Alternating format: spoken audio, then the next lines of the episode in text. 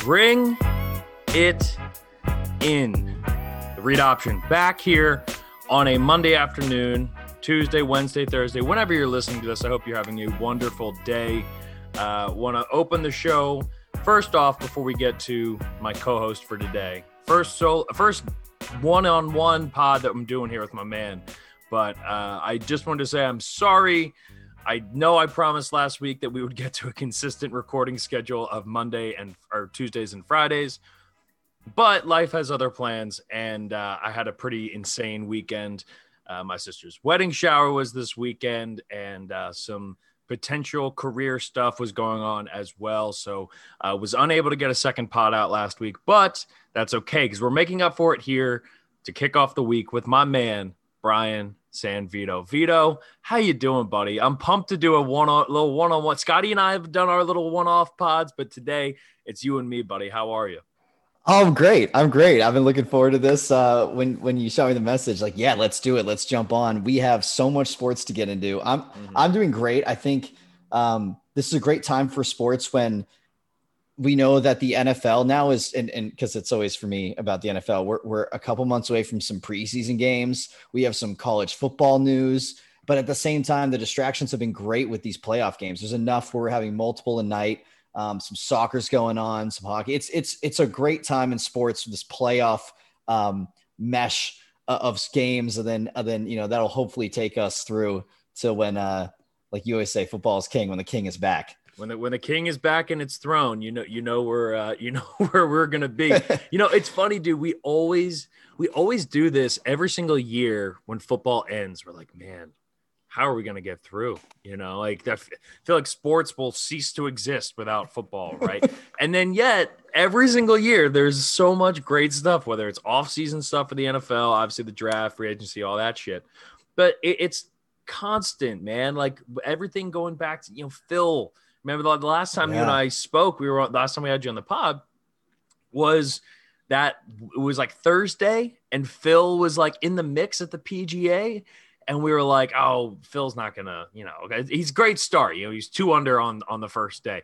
And then the guy goes on to win the damn thing. We have the U S Open coming up this upcoming weekend, the third major of the year. Love the new schedule that the, because mm-hmm. think about it, without the P G A Championship, we, this would have been the first major that we've had since the Masters. And this was the first year that the P G A Championship got moved to be uh, in the middle of the spring. So it, it's such a better schedule for golf and, and the golf coverage, whether it's the Bryson versus Brooks beef and all of that stuff, which we're going to get into on, on, on Friday's pod, which will be heavy. Uh, you know, we'll do N B A talk. Don't worry, we're going to do a little N B A talk here today as well. But, you know, the Friday show is going to be a lot of previewing the U S Open. Uh, might even end up trying to do it a day earlier, but we'll we'll see how it works out with that schedule. Um, but you're right, man. There's a ton going on. There's a ton. Of, and today, we're, you know, we're going to hit the N B A playoffs, some injury news, uh, a, a sweep in the second round. I feel like the second round just started. I actually, like, forgot I was watching that Phoenix and Denver game last night thinking it was two oh Phoenix. And it wasn't until the game ended and they were like, and they've clinched – the spot, because I don't always I don't always listen to the play-by-play guys. Like a lot of times I'll mute it and like listen to podcasts that I want to catch up on, or you know, do work on my laptop or do research, and, and I find that the play-by-play can be a little distracting. It did not occur to me until the end of that game that that was the fourth game of the series. So yeah, we got a whole bunch of stuff going on. We're going to hit the N B A playoffs today. We're going to hit a lot of college football news that you, I know you alluded to. Expansion, it's coming. Get ready for it. I am very excited, but we will we will get all into that. And we're actually going to end the show today a little bit differently than what we've done in the past. We're going to start introducing more of just life shit into the podcast, man, because look, I'm not going to sit here and say that we're the most two interesting guys in the world, but I think you and I look at the world in a very similar way. And so I think when Vito and I go on here, it's going to we're going to always make sure we have a, a segment of just life talk that we kind of bullshit through. As as Bill Simmons would say, it's life corner, right? You know, yeah. And we'll say a week in the life, a month in the life, whatever we got to say. Uh, and we'll get to that at the end. But uh, we are going to start off with the N B A playoffs, because every year, especially in this modern version of the N B A, the regular season product has dropped off significantly to what it once was, which was guys going out, playing every single night, that old school mentality, mentality. And eventually what we came to realize, starting with like Greg Pop- Popovich and the, the Tim Duncan era Spurs, those guys were the first ones to really do this whole idea of like rest nights, you know, where it's like, hey, Tim Duncan's thirty-five. I'm not going to play him every single night. I don't care if he's out for rest on a Friday night game that's going to be on T N T. This is going to help us win a championship at the end. And ever since then, the regular season product has slowly started to kind of diminish until now it's really at an all-time low. But once you get into the playoffs, playoff basketball is exhilarating, dude. I, it's literally like you're watching the N C double A tournament, but it's every single night. Instead of watching fifteen games within a five-hour span like in the N C double A tournament, you get two to three games a night every single night, and the playoffs have been exciting. So, but Vito, as we've talked about on the pod before, you're not like a diehard N B A fan. You like the playoffs. You tune in for the playoffs, which is always great. I wanted yep. to get your kind of two cents because one of the main storylines here is what are these ratings going to look like? How much interest is there when you don't have Steph Curry or LeBron James? You know, this is going to be the first title uh, N B A finals that we have that hasn't had LeBron or Steph in it in like over a decade. So have you found ways, despite not being a LeBron or Steph, you know, or even just a big N B A fan, not having those those two guys in there, has it still grab grab your attention? Are you still interested in watching the N B A playoffs, even though arguably the two biggest stars in the league are not there? I have to say, it's been amazing. I think it's totally actually made me appreciate, um, let's just say, stars that aren't marketed by the N B A as much. Right. I, I'm watching guys that are taking over games and, and, and just even forgetting how great Paul George is. And then all of a sudden you watch him play a couple games. You're like, what? Like, you know, it's, it's been crazy. Connolly, like there's just guys that you watch and, and, and you can appreciate their game, and they don't have to be the best three point shooter ever, or arguably LeBron, like, you know, one of the best and most dominant players from seventh grade until he ends his N B A career, right? Like it, it, there are other guys that we're able to witness and watch. And, and I think it's really good for a younger generation um, of players. And, and so I'm actually, I've been more engaged because LeBron and Steph are out. Cause if they were in, honestly, I'd be like, cool. Okay. One of them is going to make, oh, they're both in the West. So that's the championship there. Let's see what's going on in the East. Like, you know what I mean? Yeah, I would not there, care as much. Been yeah. that. We've seen LeBron do his thing. And that's why, you know, we talked about this a few weeks ago, right? Like mm-hmm. uh, being ready for the post-LeBron era. And none of that is to say that, you know, I don't love LeBron, which I don't love LeBron, but I love watching LeBron play basketball. Yeah. Same thing with Kyrie Irving. I don't love Kyrie Irving. I think he's, I think he's kind of out there. I think a lot of his views on how professional sports work are a little bit backwards because he looks at it through a very singular lens, he, despite the fact that he's this kind of very, he's crazy intelligent, but he's kind of too smart for his own good. You know, he kind of like has overthought it to now he's at this point where like he doesn't think fans are essential for pro sports. And it's like, you do realize that without fans, there is no such thing as pro sports, yeah, you're right? Not getting paid. Yeah. It's the tough, it's the tough debate where, you know, with Naomi Osaka, the, the tennis superstar who didn't want to do post-game press conferences because of her mental health, which I feel very conflicted on because I'm a massive proponent of mental health and taking care of that. But at the same mm-hmm. time, you know, if you just want to go out there and play tennis, you can go do that in front of twenty people at a park. If that's how you want it to be, if you want to, if you want it to be one of the sports, but if you want the three million dollars that you get when you win the U S Open, there are certain things that you kind of have to work through. And it's a really tough, like kind of middle ground there, but the N B A is, is in a great spot as far as there's never been as much young talent that exists a- until right now. And I'm, I'm excited to see how the rest of these playoffs work out. We did have a bit of a snag, I would say, which is probably a little unfair to Kyrie, but Kyrie had a really, really brutal sprained ankle uh, in their game the other day against the Milwaukee Bucks. And I am not, like I said, I'm not the biggest Kyrie fan, but I love watching him play the game, just like LeBron, just like a lot of these guys.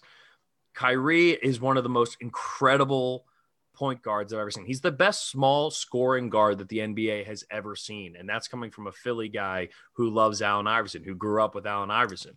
I don't know how you can say that, but I, because, I, I get, I get, because like, he that's a respectable is, opinion then. That's like, crazy. He is that good. Like he just, his, his ability to finish, right? He took what A I did and said, I'm now going to take the natural, because A I was so much of this natural scoring ability, right? It was na- this natural athleticism where it's like, not to say that he didn't work on stuff and, and practice really hard, because he did, you know, as much as people always love the practice, we're talking about practice, right? Like, like, no, like Allen Iverson worked really hard to get yeah. as good as he is at basketball, but Kyrie Irving is an assassin, dude.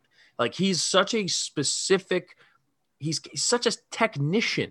Everything he does, his footwork, his the way he contorts his body, his body control, his ability to finish, the different kinds of spin he puts on the glass to hit shots.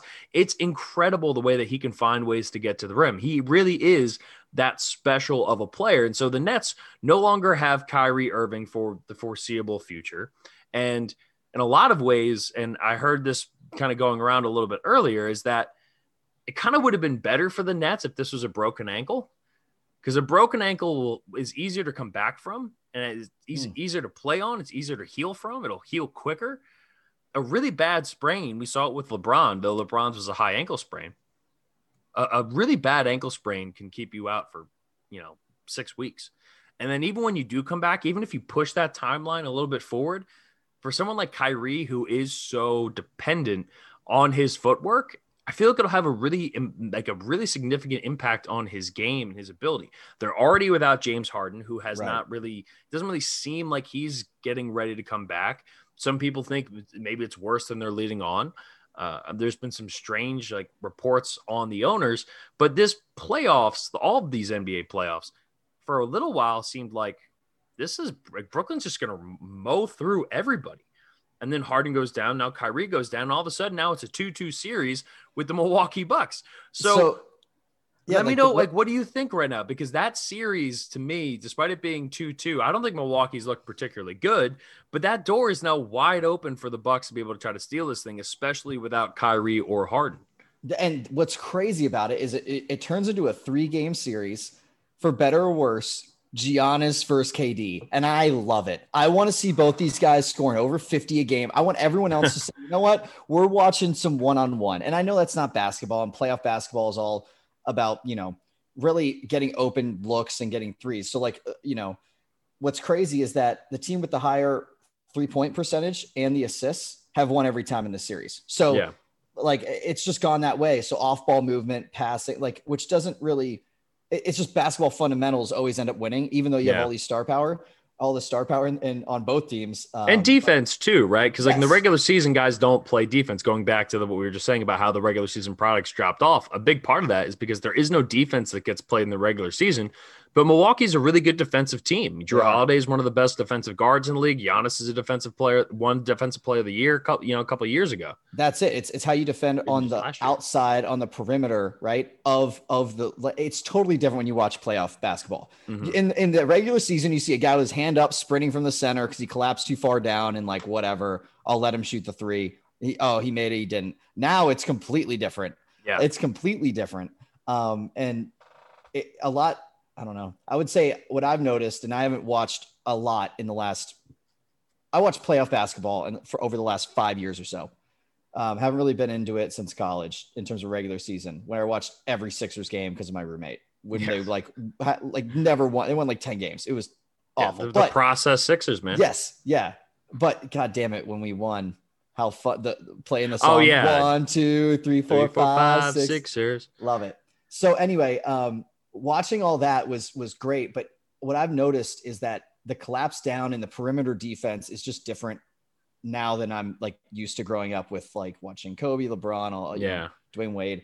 It, it's really and fun. So much of it's about switching, right? Like being yes, able to like, hey, because exactly. because you know when when Kate because if you have James Harden, if you have, and this is one of the things that make the Sixers so hard to score against is it's.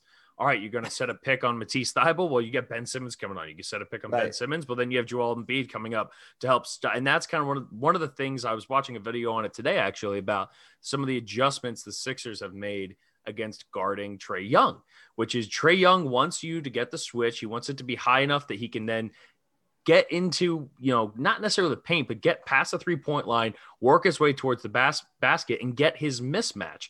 But one of the great things that the Sixers have done is that when Embiid sees like Clint Capella's coming up, setting the screen on Trey Young, Trey Young's, you know, getting around, trying to get past Ben Simmons. And then Embiid is stepping up because he's not necessarily worried about Clint Capella because he's such an elite defender. Simmons is an elite defender. You know, Thybulle, Danny Green, like, and Danny Green got cooked going up against Trey Young. And, but that Danny Green's a really good defensive player, right? So playoff Trae basketball is really good. Yeah. Yeah. Ex- yeah. And like, ultimately, like, you're only going to be able to slow these guys down. You're never going to be able to take them away, right? It's right. Not like in the N F L where it's like, hey, you you held this running back to fifteen yards or or you held, you know, this wide receiver to zero catches in a game. Like there is no completely shutting out in basketball. Even Trae Young's off nights have been, you know, twenty-five points and eleven assists. But well, and, and to relate they that back need to him the... to be thirty-five, you know? Yes. And and I guess to relate that back to the Brooklyn Milwaukee series, what's what I'm interested in is how, you know, the K D versus Giannis show. I can't wait to see how this works, but who else is going to step? You're going to have to have big buckets from a lot of different people. You're going to have somebody getting like, you know, honestly, some other double doubles besides, I think like who had it, you know, Bruce Brown had one and like yeah, you, Bruce. You need Blake Griffin to step up. You're going to, it's going to be interesting to see who else comes to play. Yeah. And that series for me is going to be defined by, obviously, those two M V P caliber players. And I am excited as all hell to see like a game seven come down to the wire. And I hope it's literally everyone gets out the way and it's one-on-one back and forth. Like that's yeah. what I want to see, you know? Yeah. And it's just greatness going up against greatness. Right. Yeah. And, you know, Milwaukee is a much more complete team and Chris Middleton's an all-star. Jrue Holiday's been an all-star. Like they have guys, especially without Kyrie and, and Harden, you know, Milwaukee's got a fully loaded roster, and yeah, the only guy Lopez. they're missing is, yeah, I mean, Brooke Lopez has shown things. Now, he's definitely fallen off the last yes. couple of years compared to that year, like two years ago, where he was hitting like forty-three percent of his threes, and you're like, this dude's seven feet and yeah. just shooting threes like he's a freaking shooting guard. But I, I look at that that lineup, and the problem with Brooklyn is they don't have a point guard right now. They don't have a functional guard. Like, even if you look at like the Joe Harris's, right? It's like the other mm-hmm. a- ancillary pieces around K D now without Kyrie or James Harden, they don't have a guy who can get the ball to K D, which means K D is going to have to be the primary ball handler. And what that does for them, it, it makes it really difficult. It makes it basically having to be like, hey, this is Kevin Durant's show. K D needs to drop fifty for them to have a chance. He's going to have to be double teamed. He's going to have to bring the ball up himself.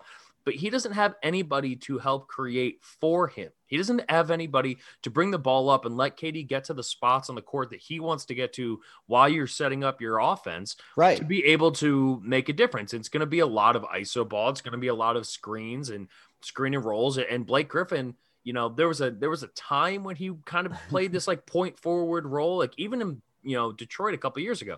I don't think that's the version of Blake we're seeing. Now, Blake has played out of his mind throughout this series. The job he's done on Giannis defensively has been yeah. incredible. And, and he's shown this level of defense that honestly, I didn't know Blake even had in him, even when he was with the freaking Clippers, but he's also a very smart. I mean, there was a year that, you know, Blake Griffin finished third in the M V P voting. Like Blake Griffin is a borderline in the N B A, you know, basketball hall of fame. Everybody gets in the basketball hall of fame. So he's probably going to get in, but he is a, a borderline hall of fame player. And, and his resume speaks for itself. And yeah, those Clipper teams underachieved, no question. But he developed, especially playing with Chris Paul, an ability to initiate offense. I don't know if they're going to try that with him. I don't think he I has that in his bag anymore, especially because he's yeah. been their like small ball center. So this series has completely flipped on its head. And I, this next game five is going to, I think, be very indicative as to how the rest of the series goes, because if Milwaukee comes out and beats them by twenty, in Brooklyn in game five, it's a wrap. Yeah. Assuming I, that K D and or assuming that Kyrie and, and Harden don't come back. Right. It's a, it's a wrap. There's, there's, there's nothing they're going to be able to do. If, you know, that's what we see in game five. Now, if it's the Kevin Durant show and he drops sixty and now it's a game, I still would say, you know, especially if they end up somehow winning, which I, I really don't think they will. I think Milwaukee, who has not looked good, this team is flawed. They're not as good defensively as they were for the last two years because they made certain trade, even though they brought in Jrue Holiday, but they've changed the way that they've played. They're, they're systematically built to be better in the postseason. But even in that game last week, that was like eighty-eight to eighty-six was the yeah. final, which was like, we yeah. got transported back to like, like two thousand three, we got trans back, like, transported back to the nineties. And we're watching these like low scoring games. Brooklyn doesn't have a good defense. And if, even if Brooklyn did make it out with Kyrie and, and K D, I still think the Sixers would pose a whole new problem to them because well, yeah. there's no one that can guard Embiid. And then no, you're adding the other team. Defensive players there. So let's put it this way. If Milwaukee gets to the, the Eastern Conference Finals and they match up against the Sixers, I think the Sixers are win that series. Now, the Sixers do still have to get through Atlanta. And if they win tonight, which we're recording on Monday night right now, that game tips off in about an hour. If they end up winning this game tonight, that series is over because it's going back to Philly for game five, and, and that, that'll be that. If Atlanta wins and now it's two two and it's a little bit different, you know, we'll see. But I, I think Philly has figured out a way because Atlanta has no answer for Embiid. But Philly matches up really well with everybody left in the league. Like I, the only team that was I was really worried about was the Lakers, like a fully healthy Lakers with LeBron and A D. I think that's a I think they're probably better than the Sixers. But and obviously a fully healthy Nets. I mean, the fully healthy Nets, I think, get by the yeah. Sixers.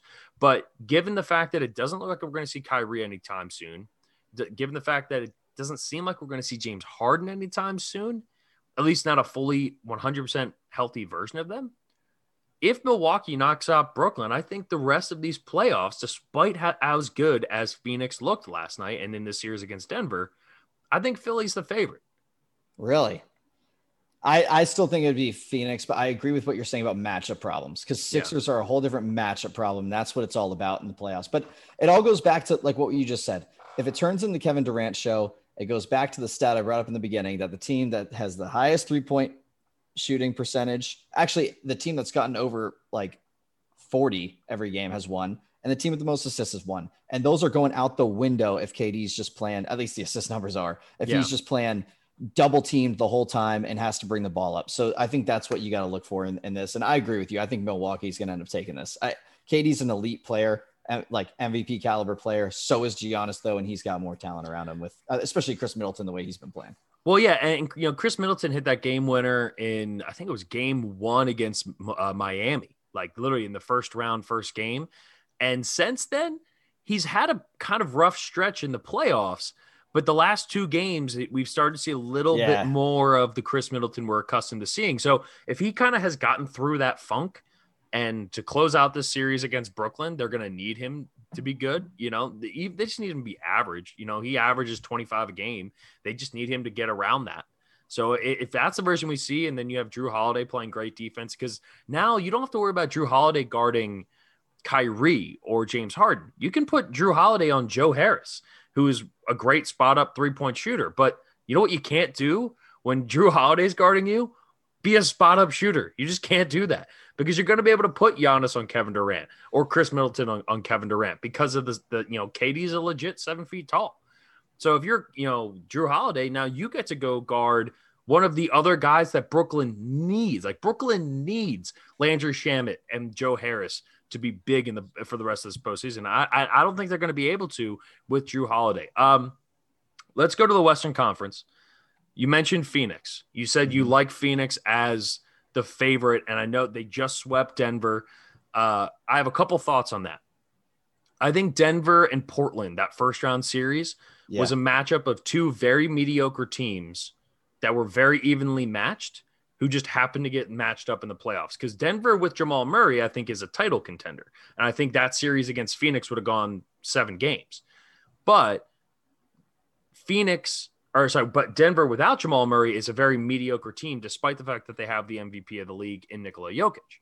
Mm-hmm. So I think we watched that series against Brooklyn and Denver and that incredible Damian Lillard game where he scores fifty-five in double overtime, right? You know, where we're like, oh my God, this series was, was amazing. And we kind of got swept up into it because I think they were just kind of equals. I think they were both two kind of middle of the road. You know, they went six games with a six seed in Brooklyn or in, in Portland. And so mm-hmm. I, I think we were kind of tricked a little bit into thinking that like, oh, th- yeah, this Denver team's really, really good, even without Jamal Murray. They weren't, you know, they were, a, they're an okay team. They're a playoff team. They're a five seed. They're a six seed without Jamal Murray. With Jamal Murray, I think they're like a two or a three seed. And I think we would have seen a much different series here uh, had that gone that way. And Phoenix has looked great. But the reason I would still pick Philly as the favorites over Phoenix is because they don't have an answer for Embiid. And yes, they have DeAndre Ayton. And DeAndre Ayton did an incredible job against Jokic. But even though Jokic and Embiid are both centers, they are the opposites yeah. of each other, you know? Like, seriously. And Embiid dominates based off of his physical presence, what he can do in the paint, both offensively and defensively. He's got this face-up game now, so you have to be worried about that. And DeAndre Ayton is only about six ten, six eleven. Embiid's a legit seven two and has about fifty pounds on DeAndre Ayton. So if DeAndre – and this is the big problem with that. The Suns only have one center on their roster. If if DeAndre Ayton goes down, do you know who the backup center is for Phoenix? Because they don't technically have one, but who plays oh, yeah, backup who, center? Who would it be? It's Frank Kaminsky or Dario Saric. I'll and I love Dario. Dario. I yes. love Dario. That's my but, dude. But he's I loved him in Philly. Like, yeah, he's he's but not like, gonna post up Embiid. Yeah, that's who's you know. gonna be have to be guarding Embiid. So two quick fouls on DeAndre Ayton. By the way, Joel Embiid gets fouled more than any other player in the yes. N B A. He draws the most fouls, had the most free free throw uh, attempts, not only in the playoffs but throughout the entire regular season. So if Embiid oh. is going up against DeAndre Ayton, guess who's gonna be in foul trouble by the end of the first half? DeAndre I, Ayton. I agree with you, and that's going to be a whole nother problem. But I think the point of what I love about the Suns is that in their first game, no one scored over twenty points on their team, and they won. Yeah. The next game, in game two, four people scored over twenty points. Yeah. And then all of a sudden, like, it, it, they win. And then the last game, they had, I think, Booker, yeah, uh, Devin Booker and Chris Paul both scored over thirty, thirty-four, and thirty-seven, respectively. So yeah. th- they, th- what I love about it is there's enough skill down there, and, and, and their bench is deep with actual people who will contribute and score. And I think that's what I love about that is that think about when I think about championship teams, you have to be deep and you have to have guys on the bench that just step up and go crazy. Mm. And I'm just right now, yes, it was against a Denver team that is not, um, it's not Philly. They're not Brooklyn. They're they're not even, honestly, they're they're probably not even like, you know, like you're saying with the Lakers was still in this, it's a whole different ball game with, with some, especially if A D's healthy. But what I'm seeing is a Phoenix team that at least has some, pe- like a lot of pieces that are working yeah. together. So that's no scary. That's yeah, so scary. It, you're right. And you're right. I'm not, and this isn't diminishing Phoenix at all because Phoenix is, inc- is an incredible team. And this is the Chris Paul effect. Right. Mm-hmm. And, yeah. and Dev, Devin Booker's an awesome play. I love watching Devin Booker play. DeAndre Ayton has been incredible in the postseason. Like, no doubt about it. Jay, Crow- uh, Jay Crowder has been awesome for them. Mikal Bridges, who should still be a fucking Sixer, is he's been phenomenal for them. And so this whole roster is they're a lovable team. I would love to see a Phoenix and Philly N B A Finals. I think that would be a phenomenal. I think it'd be great for the league. I think it would be a fun matchup for teams, but you look at what Chris Paul has added to this team. You know, Chris Paul is, it's a lost art what Chris Paul does. He was the last of these, you know, legitimate floor general point guards who yes. set everybody in the positions that they need to be. Cause your modern point guards are going to look like Steph Curry, like Trey Young. They're going to be these guys, Damian Lillard. They're going to mm-hmm. be guys who shoot the ball from three. I mean, Chris Paul made had thirty-seven points last night in that closeout game. He didn't shoot a single three. He didn't shoot a single three, Vito. Like that oh, is, that is absurd. thirty-seven without shooting a three. Cause his mid range game is, is absurd, but yeah. also he takes the best available shot. And, and look, analytics will tell you mid-range jumpers are the worst shot you can take in basketball. A deep two is by far the worst thing you can do. But when you're Chris Paul and you know how to score and when it's the playoffs, it's similar like in baseball. Like, yeah, it's all home runs and strikeouts right now. But when you get into the World Series, you need to be able to play small ball. You need to be yep. able to do the things that are intrinsically ingrained in the sport. to be able to do it. And one of the things is, can you get open looks? Can you get uncontested shots? And then can you make them? And Chris Paul gets uncontested open looks in his mid-range, and he makes them. So even though the quote-unquote analytics will tell you that, hey, that's not a smart shot, It's is it is for Chris Paul. It is when you add the context. Statistics are great when you're applying them to a general large number of, of people, but or an entire league, right? Or an entire roster. But mm-hmm. when you apply them to the individual, it doesn't work like that. You need the context of, like, I'm okay with Chris Paul taking mid-range jumpers. And we just saw him drop thirty-seven against the Denver Nuggets last night. There's it's something about rules that don't apply to veterans because they know better. It's mm-hmm. like, what, you know, everyone says, like, in the N F L, never throw back across the middle late in the play. Like, never do it. It never works out. And then all of a sudden you see, like, you know, Mahomes do it and you go, and, and like, you're like, shit, I guess like, he, he, he gets a pass for that. Brett Even Tom Favre, Brady. Yeah. Yeah. yeah and he, well, Favre would still throw a lot of picks, but still, like, like you're right. Those guys though, like, know the risk they're taking and they've been there. And he's one of the guys that you're saying floor general. He is a true captain in the sense of the word. And, and you trust him on, on the other side though, in the West. Like, how are you feeling about the Clippers right now um, in, in the Jazz series? Because Clippers finally got the win. Yeah. Down two one. But h- how are you feeling about this matchup? Because quite honestly, as someone coming in in just the playoffs, this one has been absolutely wild. Yeah. So here's the thing with the Clippers, right? They they have simultaneously – they've they're built around two very talented wings, right? Kawhi Leonard, Paul George. They are on opposite ends of each other when it comes to what you can expect out of them. Kawhi is the most consistent wing player in the N B A. You know exactly what you're getting out of Kawhi every time. He's going to pick his spots. He's going to find his mid-range. He's going to hit some threes. He's going to take it to the rack. He doesn't love initiating offense, but in the playoffs, he will do it a little bit, and he's going to play really, really good defense. Russillo has an awesome nickname for Paul George. He says it, he's thirty or he's thirty thirteen, right? You're either getting thirty from him or you get thirteen. It's con- it's you have no idea what you're getting out of Paul George. And frankly, I can't stand watching Paul George. When he's great, he is incredible. It's he it's like, "Oh my God, where is this dude night in and night out? I want to watch this Paul George every single night." Kawhi, it's like he's going to get you twenty-five to thirty in the playoffs and he's going to do it so consistently. Paul George will give you thirty-seven one night and then will come up with fifteen the next. That's why the, that's where the thirty thirteen nickname comes from. And it's such a hard team to gauge because I trust Kawhi more than any other wing player. Like, I'm not including LeBron or K D in this because they're not your conventional wings, but of your conventional wings, I trust Kawhi Leonard. And like, he's like the guy I never want to bet against Kawhi Leonard. But he's your first team guy. Yeah, he's yeah. your first team wing play. I agree. But I when agree. It's Paul George, he's the guy that I always want to bet against in a big game. So it's like really? when, when you have a wing that you want to, oh, it's like, I'm never going to bet against Kawhi Leonard in a big game. He's paired with the guy that I always want to bet against in a big game. So how do you how do you figure what the, like that out? Like, I thought Dallas was going to win that last series. And yet the Clippers came in because in game seven, Kawhi said, give me the shit. You know, mm-hmm. Kawhi did not miss a single shot in the fourth quarter through the first six games of that series against Dallas. That's insane to think about. Not a single missed shot in the fourth That's quarter. That's crazy. Right? Like, that is who, not even like going up for a layup and getting hacked and missing. No, like every single shot he took went in. And that is the brilliance of Kawhi Leonard. Whereas Paul George, again, he's going to show you signs. You're like, is he the best wing in the league? Like, this dude's unbelievable. But he's also going to give you those games. Like, I didn't even know Paul George was playing tonight. And how do you reconcile that? How do you take the guy that you trust more than anybody else with the guy that you trust the least?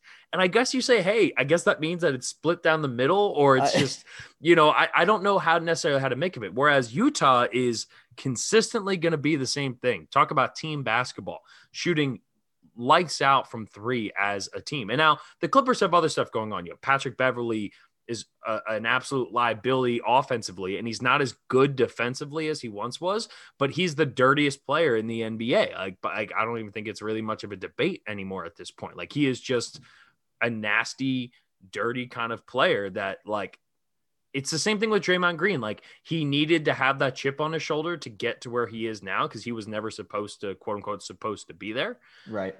And so that same bulldog kind of bit of bit of an asshole mentality is what got him to the N B A and got him to a four-year and fifty million dollars contract to begin with.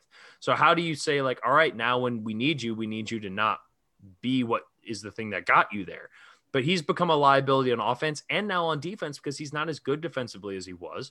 And he's resorting to these, these kind of like cheap shot fouls and these dirty little sh- plays here and there. The Clippers are an enigma. I have no idea what to fucking make of them. But Utah is consistent. They're going to shoot a lot of threes. They have the best shooters. They have the best cast of shooters. But Donovan Mitchell retweaked that ankle. And with a potentially now banged up Donovan Mitchell, I don't know if they're going to be able to get by the Clippers. So, I mean, it all comes I, down to him. I mean, he's forty yeah. some, I think it's forty-five and thirty-seven and then thirty. Like, he's been going off. Well, I mean, he, that's just the way he plays. He's yeah.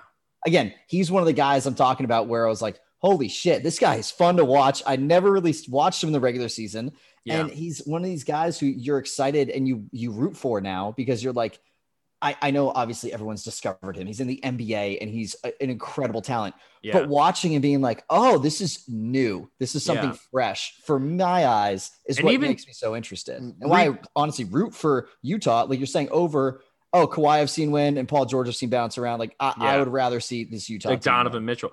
Donovan Mitchell has a bit of the, so it's also watching him do this in this series, obviously before getting hurt the other night or, you know, tweaking that angle is, it's kind of affirming what we saw him do in the bubble last year, which is that he had that incredible six, seven game series against Denver where he dropped fifty and then Jamal Murray would drop fifty. And it was just these two guards just going nuts against one each against one another in the second round.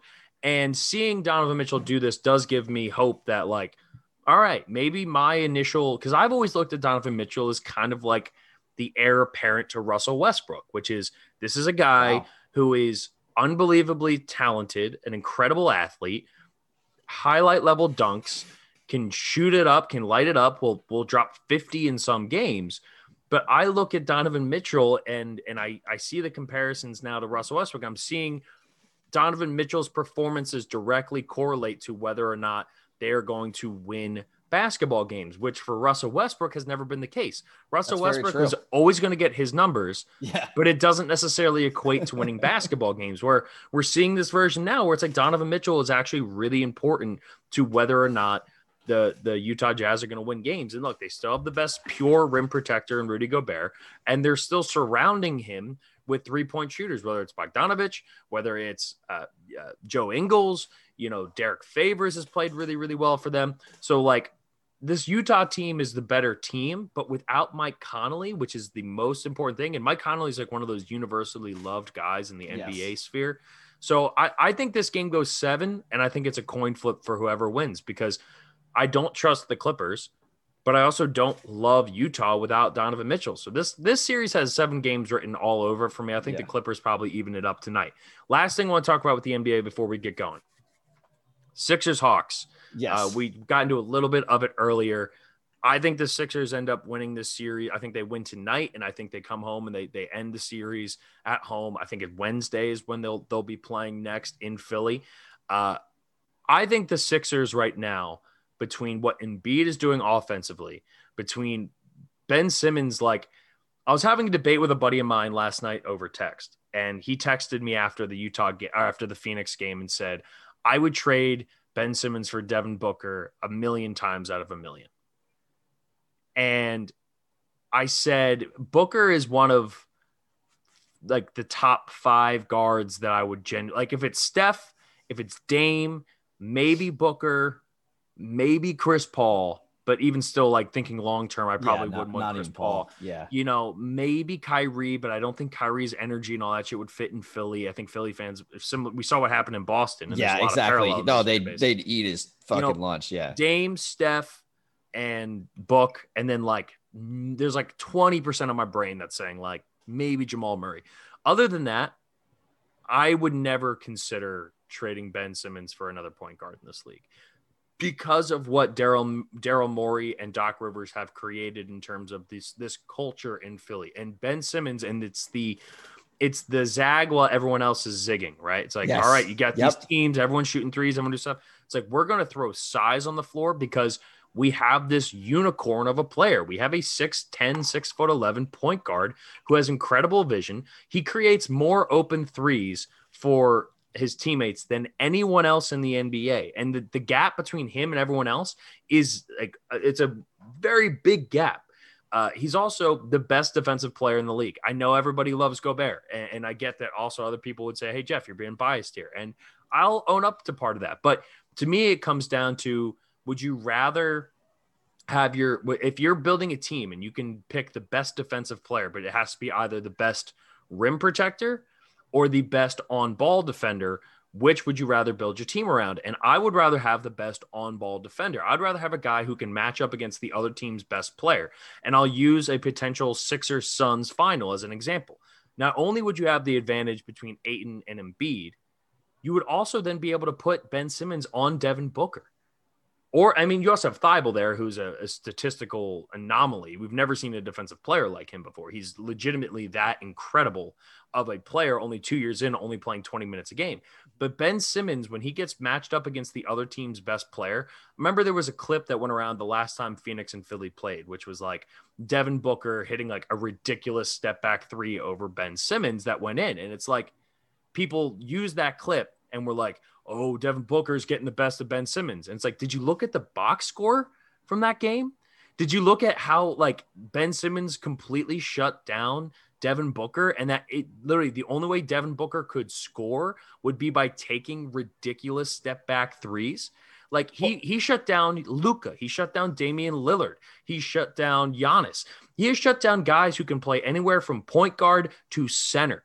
He can do all of that. So in a when you're playing Phoenix in a potential final series, and you're going to be able to throw Ben Simmons on Devin Booker, who has six inches on Book, who's got length, size, and is more athletic and stronger and faster than him, I'll take that. And yeah, Devin Booker probably will score twenty to twenty-five points, just like Steph, or just like Trey Young went from scoring thirty-five in, in game one to only scoring twenty-two in the next game because they put Ben Simmons on him for eighty percent of the game, eighty percent of those those possessions. So I just think the Sixers are such a uniquely built team. And my initial pick going into playoffs was Utah and Philly to be in the finals.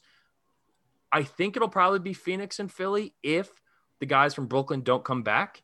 I think that's what we'll end up seeing, but I don't know. Where do you stand on the Sixers right now? What I love is, is like you said, Ben Simmons on the point guard front, but defensively it's the ability of this team to switch and take it over. Like yeah. when you can have your point guard and your center switch and it's okay. That's just done. Like that does not exist at any other team in the N B A. It just doesn't. So like, those two guys can switch and actually stay somewhat. Yes. I mean, Embiid's not the best on ball three point defender, but he's also definitely not even the close to the worst, especially no. for his position, especially for point, like power forward and center. Like he yeah. is, he's he, a center who can like, and a great example of that, Vito, was there was a play in, uh, I think it was game two. Uh, Clint Capella comes up, sets a screen on Ben Simmons while Trey Young's handling the ball. Right. So Ben goes over the screen, Embiid steps up to, you know, prevent Trey Young, because Trey Young loves his floaters. He takes more floaters than anyone else, driving the lane, shoot over everybody. And that's what killed them in game one. So what the, one of the adjustments was like, hey, when they're coming up to set a screen, Embiid, you have to step up and eliminate Trey Young's ability to get into the paint. The problem with that is, is Ben Simmons is fighting over the screen, trying to get back to Trey Young. And now you have a, the roller, which is Clint Capella running to the basket. And then that's when Trey Young loves to throw his, his alley oops, right? He loves to throw it up, let Capella go up and, and, and bring it down. Embiid steps up, stops Trey Young from being able to enter the paint. So and Trey Young is still two feet behind the three point line. He then throws up the lob, and Embiid anticipates that because he sees Ben Simmons get over the screen and he's done his job. So now he has to get back to guard Capella, plants his foot, starts running back, and then blocks the lob attempt to Clint Capella. While it's literally, the graphic said it was ten point nine feet in the air is where he touched the basketball to block it. So they have an ability, and I love that you said that, their ability to switch. Even guys like Tobias Harris. Yes. Tobias Harris is an underrated defender. He's an underrated piece to this whole team. Like I agree. Would you rather have Jay Crowder or Tobias Harris? I like Jay Crowder a lot. But I'm taking Tobias Harris in that Me matchup. Too. Tobias Harris dropped thirty-seven in you know in round one in this game. Like we've seen Tobias Harris have incredible scoring nights. So to me, it's it just doesn't make sense to kind of lean any other way than to go. I would rather see the Sixers team who has Ben Simmons, has Embiid. Danny Green's going to be out for a couple weeks, which definitely sucks. But if you take Danny Green off, well, then guess who's coming in? Matisse Thybulle. And yeah. then you're going to let Matisse Thybulle play thirty minutes uh, in a in a playoff game. I'm I mean, excited is, for that. Like I watching him play defense is more fun than watching most players in the N B A play offense. Like it's it's unreal how he plays. He's literally Ed Reed. He's a free safety who just finds ways, his anticipation, his reads, all of that shit. He's always a step ahead or at least even on step with every single thing that the offensive player does it. And he processes it even faster. So I, I and look, I know I'm I'm trying really hard to take off the bias hat because I'm excited. Hey, me too, man. Me too, because you know what's gonna happen if we if Philly wins, I'm gonna be going off in the city. I live in Philly downtown. Like I oh, want you, them to win. You know so I'm coming bad. Up for the parade. Oh, you you know off. If don't wait till the parade. Win. Oh, if it goes down that point, you got to come up here and we got to watch that game here, and then we'll be ready for to storm Broad Street. Yeah, uh, it's true. I I wasn't in Philly when the Eagles won the World or when the Eagles won the Super Bowl. Oh. I, had, I had to come up for the parade. Oh, for that. So I, dude, maybe, oh my God! I think maybe that's what we end up doing. Fire. We drank street vodka. It was a wild night. It was a wild night. Uh, but again, even just taking the unbiased hat off, right? And all of this is predicated on the Brooklyn Nets not getting their guys back. Because if Brooklyn's fully healthy, they're beating Philly. I I, I really do believe that. But if Philly matches up against Milwaukee, I think that's probably a six-game series, and I like the Sixers in six. If if Philly ends up matching up against a banged-up Brooklyn team, you know, without K D and or without Kyrie, without James Harden, then you know that I, I think the Sixers would probably beat that version of Brooklyn. But if two of them are there, I think it's probably a seven-game series that could go either way. Um, but yeah, so that's what we have now. We got two games tonight. So by the time people are really listening to this, we'll know whether Philly's up three one and whether the Clippers even the series or whether Utah's up three one. But it's exciting nonetheless. Uh, that was a long first segment, but it was great stuff. We're going to take a break. We're going to come back. We're going to tackle the world of college football. Uh, there's been a ton of changes in college football right now, whether it's N I L, transfer portal, uh, and, and now a college football expansion to the playoffs, and I'm going to tell you why that is incredible for college football right after this.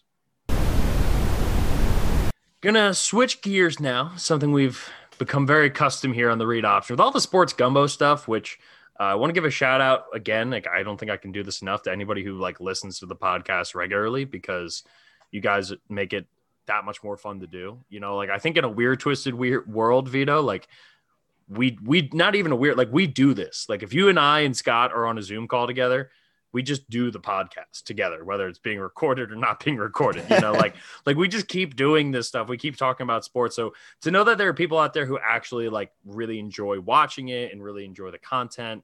Uh, I got a chance to see family and stuff this weekend for the first time, and, you know, fa- certain friends and people who are like, dude, love the podcast, listen to it here. And, or even like friends of friends who will tell me, yeah, like, yeah. Like I was talking to my buddy, like I was talking, do you remember like our friend James from high school? Like, dude, he, he like listens to the pod. Like he's a big friend, like a big fan. And, and like, just little stuff like that makes it, you know, like so much cooler. And, and uh, I know I, the sports gumbo episodes that I, I like to do a lot, like those ones always seem to do really well, 'cause we kind of just yeah. jump from sport to sport. So we're going to keep the spirit of that alive here and, and dive into something that is uh, ironically, one of the things that I think ties you, me and Scotty together really well, which is our, we all have a love for, of college football.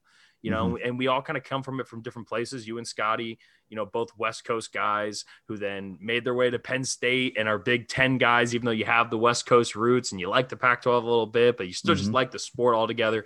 I grew up as a in, in suburbs of Philly. You know, you were either a Penn State fan or you weren't really a college football fan unless you went to like Temple, because people just don't really care that much about college football in this in the Philadelphia area. But because of my job, I've spent the last three years engulfed in college football and working with, you know, former college football players and, and, and coaches and just learning so much about it and the culture behind it. And it's, it truly has become one of my favorite sports. And we're at a, a fascinating time when it comes to college football and, and oh, yeah. college sports as a whole, but in like twenty years, thirty years, forty years, right? There are going to be these benchmark years, these benchmark summers, these benchmark off seasons where the sport changes. And a lot of times it's conference realignment, right? It's certain rules that get placed. And in this case, we've had, we are staring down the most monumental shift in college sports, in college football that we've ever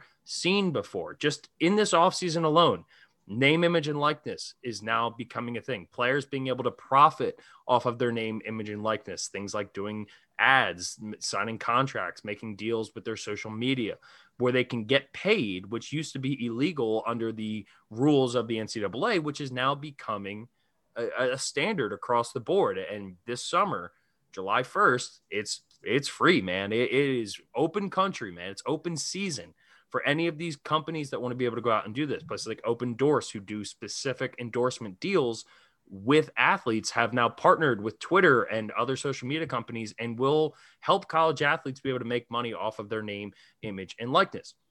We've seen the one-time transfer transfer rule get put into place, which is every single player in college football will be able to transfer one time without penalty. For a long time, Uh, up until this year, you had to sit out a year if you were transferring to another Division One school. If you were going from the F B S to the F C S, you didn't have to sit out for that one right, year. That's right. Why schools like J M U and North Dakota State and Sam Houston State and Delaware would get these really good, you know, recruits who maybe didn't work out at Ohio State or even smaller schools like U C F or Georgia Tech, you know, and would transfer down to the F C S because they want to be able to play right away, have that immediate eligibility.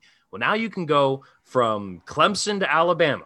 If you are a, a star at Arkansas, but Arkansas is not living up to the what you thought it was going to be, and you want to go to Ohio, uh, Oklahoma, you can do that. You want to go within the same conference, you can do that. You want to go to the F C S still if you wanted to, you can do that and play right away. And then the, the newest layer to this in this ever coming change of of rules and landscape of college football is expansion, college football playoff expansion, which it was announced. And now that it has become publicized, even though it isn't official yet, college football playoff is going to go to twelve teams, which is way, way more than I ever would have thought when they made this jump. I thought eight teams would have been the number. That's been the one that everyone kind of goes. I always like the idea of six. Same.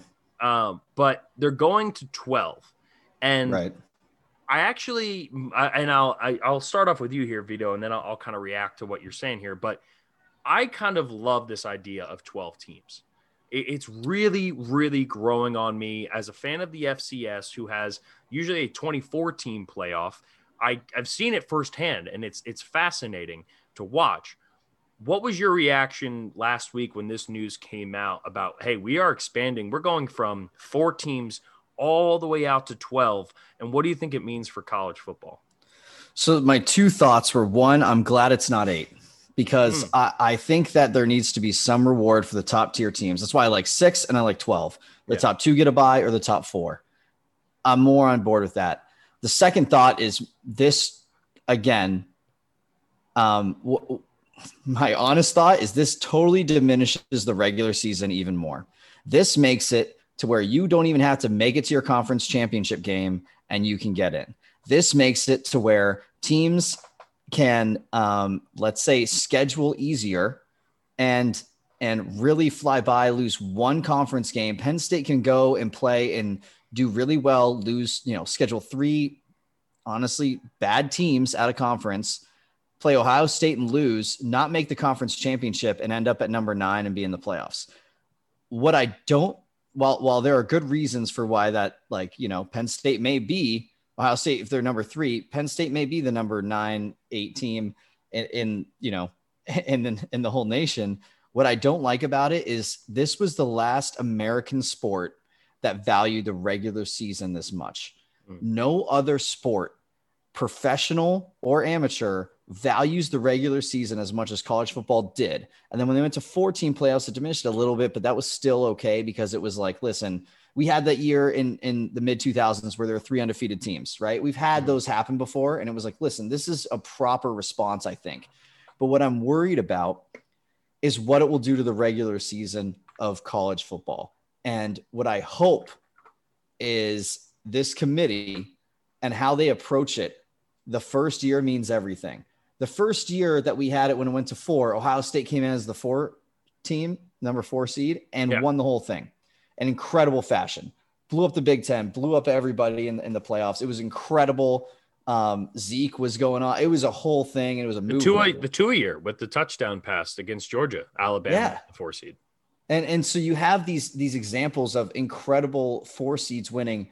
I am very interested to see when the first four years are capped, and it won't happen the first year, I'd imagine. But you know, who's actually winning those? Is it the top tier programs? Is it, is it the mm-hmm. one through fours that get the bye? Or is it going to be someone coming up through that that the lower seeds? Now, I can tell you what, for, from a fan in terms of a, a gambling perspective, I'm all in. This is going to be so much goddamn fun. As just a terms, viewer, too. Yeah, right? In terms of like bowl season, the rest of the bowls now are even more diminished, but that that happens. That's that's the way this goes, right? The yeah. money is in the big playoff bowl games. Um, and, and they'll still be proper bowls, right? They're going to be big bowls that, that they're going to use. But I, I think I'm a little hesitant. And again, it's it's this... Um, Back in my day, I remember in the regular season, you lost one game, you didn't have the right to a national championship bid, right? All that yeah. stuff kind of. And I'm worried that we're getting away from that. Again, I, I follow European soccer. Every game means the same. There's no playoffs. This was the last sport in America I really feel like valued the same thing and um, where it meant so much. But it, it's going away. And you know what? I love football. I love the N F L playoffs. So I don't know why I'm so opposed. I love Division Two playoffs as well. Mm. And I think on the That's that's honestly F C S, me looking at all right. it. Give us some give us some credit. All right, we're not D two, sorry. We're D one double A. I'm sorry, I'm sorry, I'm sorry. That that's no, totally I'm, my bad. No, I'm. But I'm they also have some players. But uh, what, what's what's that's a glass half empty look almost. Glass half full is everyone knows the difference between. You even said the N B A playoffs are ama- amazing, but the electricity of of the N C double A tournament for college basketball is insane. Playoffs yeah. for the N F L are amazing, right? It's so fun. Playoffs for N C double A football are going to be fucking incredible. Like mm-hmm. more teams, more weeks, more games, the matchups. It's going to be so much goddamn fun. I can't wait. So I'm totally split internally. Half the time I'm angry, half the time I'm rejoicing. How are you feeling about it? Well, I would add to that too, in terms of the electricity factor, is that there's going to be home playoff games, where teams are hosting playoff games at their universities. It's not all the first round is not, is going to be, is not going to be neutral site. It's going to be, you're going to, you know, Florida is the higher ranked team or, or Wisconsin, Florida, right? Florida's right. the lower ranked team. Florida's now got to travel to Wisconsin in the winter to play a, a playoff game. How incredible, like that's going to be unbelievable. Here's the question I would ask for you, Vito, because I understand the argument of it waters down the regular season. And college football has this, I'm not saying you're doing this, but as someone who interacts with a lot of college football fans, it's almost this like weird, like elitism, like our regular season matters. It's just the, the top four, it was the top two, but now it's the top four teams get there, right? Would you rather have a, a watered down version of the regular season and more parity, or less parity and the regular season means more? Because what this is going to allow for guys to do between this and the one-time transfer rule is that every team, the Penn States, right? Penn State sneaks in as a nine seed, even though, hey, you know what? They lost to Ohio State, but that was only their second loss of the season. You know, maybe they lost one to Michigan State or something else earlier, but they're still ten and two at the end of the regular season. And they're, they're the ninth ranked team in the country. They have something to play for. It's giving guys an incentive. And when it comes to recruiting, you can tell your recruits, you have a chance to come in and win a national championship. It's hard to make that case right now based off of the last seven years of college football to recruits unless you are Alabama, Oklahoma, Clemson, or Ohio State. If you're not yep. one of those four teams, and maybe throw in Georgia there too, you cannot make that claim to recruits. You can't make that claim to transfers. And now that you have to kind of recruit transfers just as much as you're recruiting recruits, it's going to open the door for far more parity. And look, in the first few years and probably the first ten years, is Alabama still going to win more? Is Clemson still going to win more? Is Oklahoma still going to win more? Yeah, Ohio right. State, those schools probably will. But we will have a team. We will have a Cincinnati. We'll have a U C F. We'll have a Houston well, that will make a run to the fi- to the Final Four even, right? And and that, to me, increases the value because to them – in all the group of five schools, the regular season is still going to have to be important. They're going to have to be undefeated or maybe have one loss in order yeah. to get there. The conference championships, that is the one thing that'll get watered down that I'm a little bit bummed about. But if let's say you're Penn State, you're going up against Ohio State, you're both ten and one or you're both not, you know, nine and one or whatever, and you're going into that game, the winner's going to get a top four seed. The loser's going to not. You're right. playing for it's home field advantage in the first round. You're paying for a bye. You're playing for something there. So there is still going to be incentive. Here. It's just for me, parity is a bigger issue in college football than being worried about is the regular season going to get watered down or not. So this is a very interesting point because I think why it didn't matter for so long, people knew like, all right, you have you go undefeated, you have a shot at the championship. But bowl games were a bigger, hey, we won this prestigious bowl game. We got invited to this bowl game. We get to go travel and do that. And I think what you're saying is an interesting point. It's changing from this is a big bowl game. You know, you're getting a chance to, hey, you go upset this team on their home turf and you make it into that top eight. Uh, then you maybe win, you make it to the top four.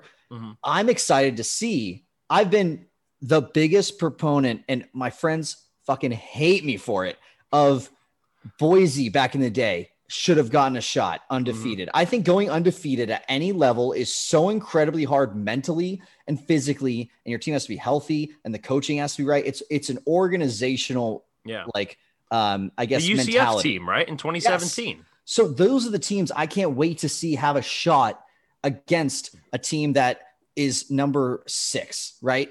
Let's say they're number eleven and they play number six. It's like, you know what? They could probably fucking beat a number six or at least have a good shot. And that's what I can't wait to watch. Those are the games that make me so excited for this, that are those electric yeah. moments that we can't wait when a guy gets a kick return for a touchdown on like, you know, in the fourth quarter to all of a sudden momentum shifts. They pull off an upset and then they go play Oklahoma, who's number two, and then they get the upset there somehow. And then yeah. all of a sudden they're against Bama. And it's wild. Like those are the storylines that'll make this all worth it. And, and people will look at that and go, yeah, but I don't want Cincinnati to win a national championship and or a U C F mm. or a Houston or a Boise State. And to that, I say, look at the N C double A tournament. Yeah, we have the V C Us and the uh, lo- uh, the Chicago Chicago Loyola teams, mm-hmm. right? Yeah, yeah, we have these George Masons who make Cinderella runs to the Final Four. The only true Cinderella, quote unquote, to win a national championship was the eighty-five uh, Villanova team. You know, yeah. even like the Butler team that lost in the national championship against Duke, right? Like they were a ten seed or a six seed or whatever when they got to that game, and that game was historically considered one of the worst championship games right. ever, but Gordon Hayward still almost banked that shot in to win the whole thing anyway, right? From half court. So like if that had gone in, that would have become the single most iconic play in college sports history. Butler winning a national title on a half court bank shot from a guy who goes on to be a good N B A player to beat Duke and Coach K. That would have been incredible for college basketball, for college sports in general. And again, that's never really happen. So I'm not necessarily worried about like, hey, like, could U C F actually go win the title? But to them, it's, hey, you know what? We got a shot. Yeah. Because you know that football player mentality. Hey, any given Saturday, any given Sunday, any given day, you're going up there. Any team can win when you step out on that field. But it gives the Penn States who like, you know, the, and you know this as well as anybody, the year that Penn State beat Ohio State and then gets left out of the college football playoff. Penn State was as deserving, but they got the shit kicked out of them by what was it, Iowa or it was Michigan early. We we got our Mich- ass that's what it was, kicked. It was Michigan, right? But like, but I think on that point, it's interesting because it goes back to the point of what what happens in the regular season here. Because I agree with you, we were hot as ever. We won out so many games. We went on a huge winning streak from that year on to the next year. But again, w- what this will do is value late runs and what happened. So Ohio State barely got in that four seed when it first happened, and they they were hot as ever, ever, and yeah. they ran and beat everybody. I think we're going to get to see a couple teams that are lower seeds. And that's what I'm saying. In the first four or five years of this, I can't wait to look back and see what happens. And yeah. I also think, to your point, the transfer rule in accordance with this, when you have guys who've been in Bama on the practice squad for three seasons or backups for three seasons, and you're like, okay, I'm an elite receiver, but five receivers ahead of me have gotten drafted in the last two years in the first round. Uh, I'm going to go somewhere where I can play. Yeah. And I'm also a star, yeah. and I'm going to go transfer to a um, uh, even a U S C, which is crazy that they've fallen so far from. Yeah, or an, or an Oregon, right? Yeah, you and know? I'm going to go out there and I'm going to give it my all, and we're going to make it to the playoffs, and I'm going to go get revenge on my team. Like yeah. the, the storylines are going to be deeper, and and I'm a little worried about the free agency aspect. I think it's going to turn in. I, I hope um, it does not turn into a feeding frenzy, and I hope that. Um, college players are able to make right decisions for them and don't get swooped up into a story from this team, a story from that team. I don't care. I'll go try this school out because I have a free transfer. Yeah. But what I do hope it does is allows players who go to a school for a coach, the coach either leaves because he gets a new job or gets fired. They're able to to make moves that are in their best. Yeah. Cause if coach, if coaches are able to leave and you signed up to go play for that guy for four years, Why, why, how is that fair? Because now you're like, oh, well, this guy left and now I don't get to go play for the coach that came here. The other part how many, of this, how many, how many players ahead. do you think will go with coaches now though?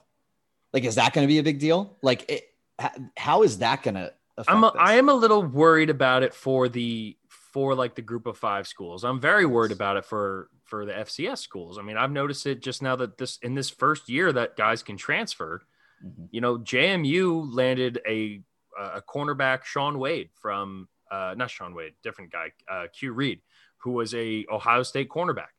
They had running backs in back-to-back years who came from U C F. Uh, they've had defensive linemen come from the University of Virginia. You know, they've gotten guys from really good programs to transfer Virginia Tech too, to transfer to James Madison. And now that, you know, guys can go to a Cincinnati instead, or can go to a, a Houston or some of these higher level group of five schools, you know, what does that mean for, you know, the F C S levels? Because the, the top ranked transfer that J M U had this year was a D lineman from Army, which like, hey, that's that's still good. But that's a pretty steep drop off from getting guys like Rondell Carter, who, you know, transferred here from U V A, who ended up being one of the best defensive linemen in all of the F C S last year. But at the group of five level, your top level programs are going to be able to kind of pick off certain guys. You know, some guys may have gotten to a big school and realized, hey, you know, that's not for me. But to what you were saying about the whole free agency thing, and, and there is a dark underbelly to college football that college football fans intentionally choose not to believe exists. They would rather believe that it's all above board, that it's just about recruiting. It's just their coach is that much better. I was talking to a former first round draft pick and quarterback in college today who told me that when he was choosing schools, L S U offered him and his family jobs for his parents and a significant amount of money. And his dad said, "You're not going there." And he played in the, the, he got recruited in two thousand eight, right? So that was in two thousand eight. We just saw Jeremy Pruitt get busted for giving out bags of McDonald's cash, right? And that's where some of the name, image, and likeness stuff will kind of help bring some of this above board. Yes. There is, you know, there are S E C schools who there is literally a tiered system, which is if you are a five-star recruit, you will get this much money. If you are a four-star recruit, you will get this much money to come here. All of that stuff exists. It's all one thousand percent real. I've heard it directly from the horse's mouth. I've heard it from coaches. I've heard it secondhand from guys who have had off the record conversations with guys. And I'm not going to divulge any names, but know that that shit exists. And what I think part of the problem is, is it's similar to what we're seeing in baseball right now with the spider tack stuff, the stuff that guys are putting on their fingers to be able to get extra spin. It's what we saw in cycling with Lance Armstrong and, and the steroid era in baseball and in cycling. When everybody's cheating, everybody is going to try to one-up each other until it gets so ingrained in the culture and in the fabric of that sport that there is no other choice than to embrace it fully. And what I like about this idea of, hey, we need to combat par- we need to promote parity is that it will devalue the idea of, hey, I want to go to an Alabama or an L S U or one of these high-end schools who might be paying more than other schools because they have a chance to go play for a national championship, which is so many guys get drafted because they get a chance. Look at a guy, perfect example, Corey Davis at Western Michigan. When Corey Davis was at Western Michigan playing for the Broncos, They were they finished the season as the number six team in the country. They lost to Wisconsin in the New Year's Day Six Bowl as the group of five representative from the M A C. He ended up being a top ten draft pick at wide receiver. he probably would have been a first rounder, maybe a second rounder if, if that team wasn't good. Imagine if he was the only really good player on that Western Michigan team. He could have ended up being a diamond in the rough, but because the team was good and he got a big bowl game and their team was, you know, being shown across, you know, E S P N every single week, he got more notoriety, he got more T V time, and therefore he worked his profile up to being a first round pick.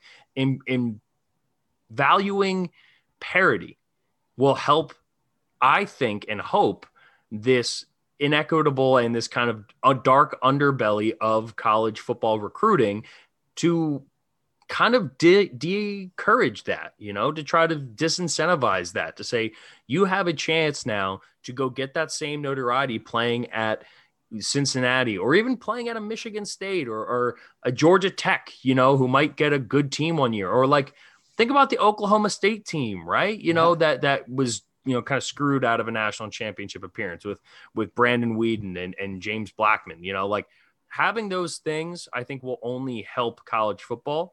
And the sacrifice of that is, yeah, the regular season is going to be more watered down.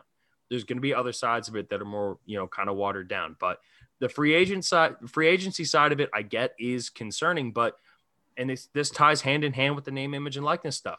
It is un-American to say that somebody can't be allowed to profit off of their name, their image, and their likeness. That's right. That's, I agree with, like, let's start there. Yeah. You know, like, like, like we're talking about like, and again, you sign up to go play for a coach and he's allowed to leave, but you're not because you're supposed to be the more mature one. And just, you signed a contract. Like, yeah, well, with the school, fucking, hey, here's fucking Lincoln, Lincoln Riley signed a contract to be coached. You know, like all these yeah. guys sign contracts to be other places and then leave to go be coaches somewhere else. Like if they're allowed to do that, and we're not holding the coaches to that standard. How the hell can we expect eighteen year old kids and say like, oh yeah, they can do it, but no, you can't. Right? No, it's that, that's it's absurd. Yeah. You get one shot. You don't want to have unlimited transfers because then it's going to be guys that are just const- yeah. constantly blaming their coaches, constantly blaming these places and saying like, oh, it was it's not me, it's them. Like there is a certain level of personal accountability that players need to be able to have, but you have to give them the chance to do it at least once. I, I agree. And what I'm what I'm worried about and something that I saw at Penn State, which not a lot of people will really mention, is after like everything broke with Sandusky, players got a free year of transfer. Now we only yeah. had three players leave. Um, but Silas Redd, we had a wide receiver go to Oklahoma and a kicker go out to California. His, he had personal issues though, be close to his family. So like, I, I think number one, that happens a lot. Personal things happen. You need to be able to go like to a college close to home. And I think that was a really big example for me where I was like, wow, I never thought about that.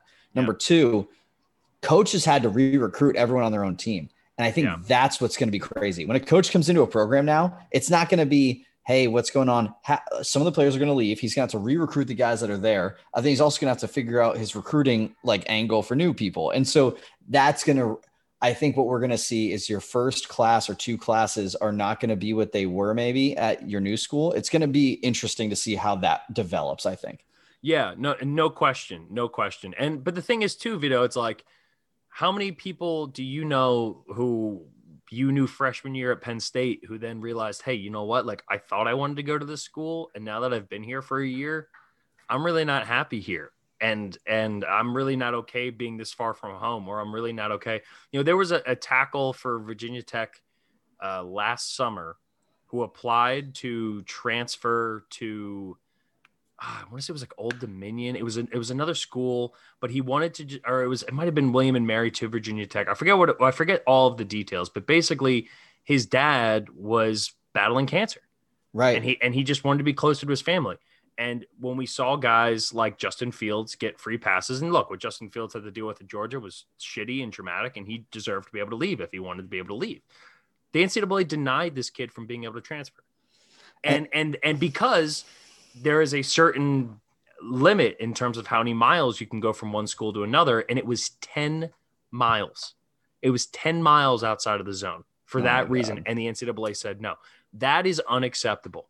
That is unacceptable. That is hu- as a human being, that is unacceptable. And so giving these guys an opportunity to do that once, whether they think, hey, you know what? I wanted to go to Alabama. I'm not happy here. I don't like the coach. I don't like Nick Saban. I don't like the way things are done here. I want to go figure out something else. And look, are there going to be nineteen-year-old kids who make a, or the wrong decision? Yes. But uh, yeah, but how many nineteen-year-old decisions do we all know make the wrong decisions, first of all? And second of all, I agree with what you're saying here. It, you you need to be able, my, my point in saying that was, listen, I've seen this free agency, quote unquote, that everyone's really worried about.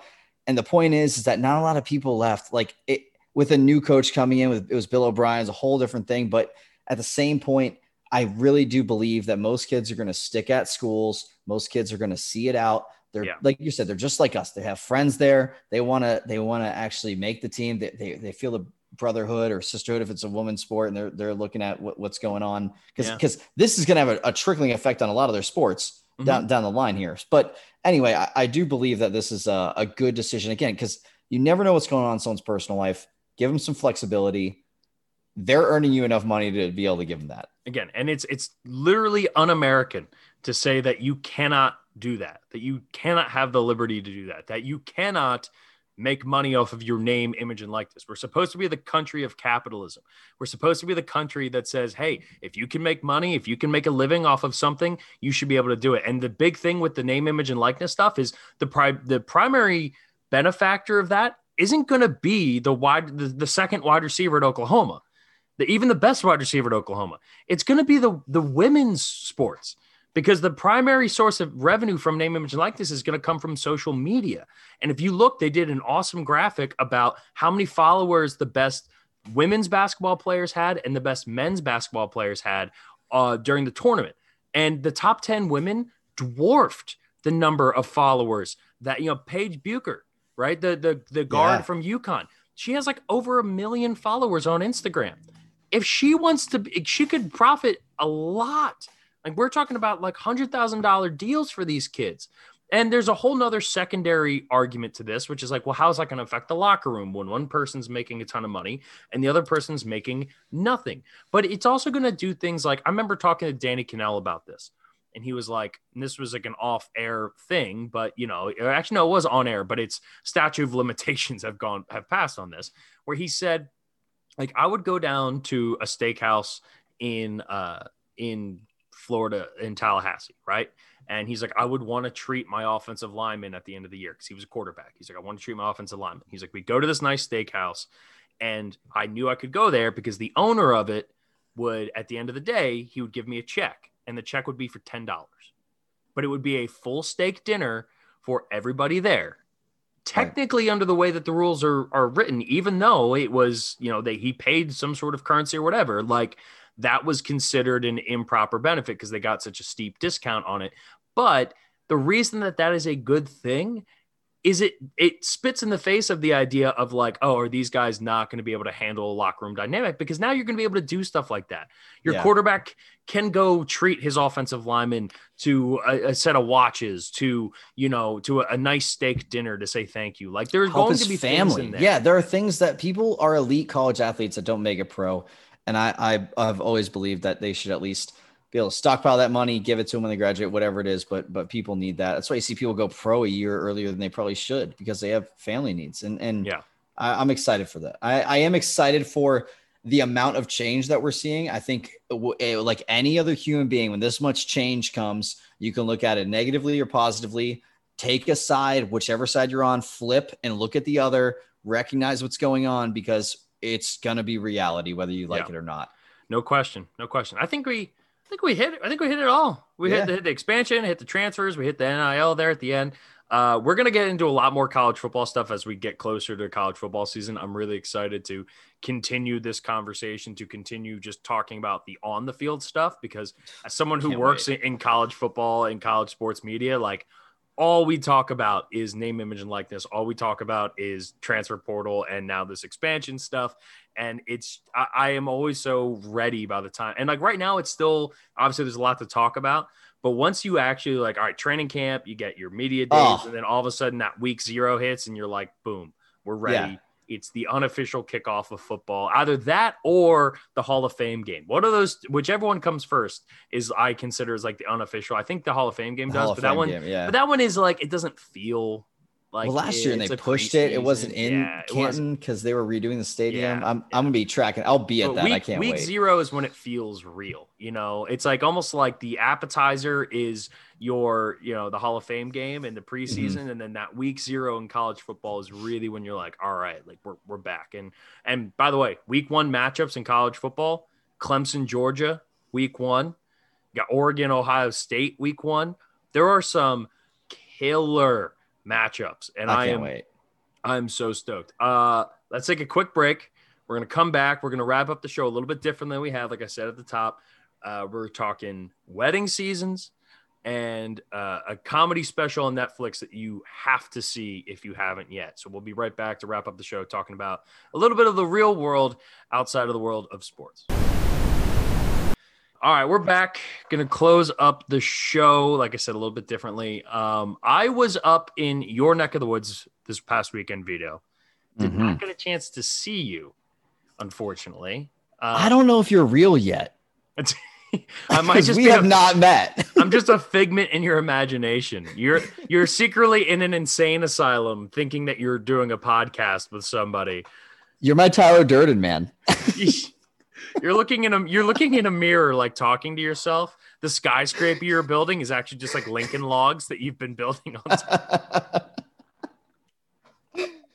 Oh um, God. But the reason I was up in Philly was because of my my lovely sister is getting married this summer. She was supposed to get married uh, in twenty twenty. They pushed the wedding back.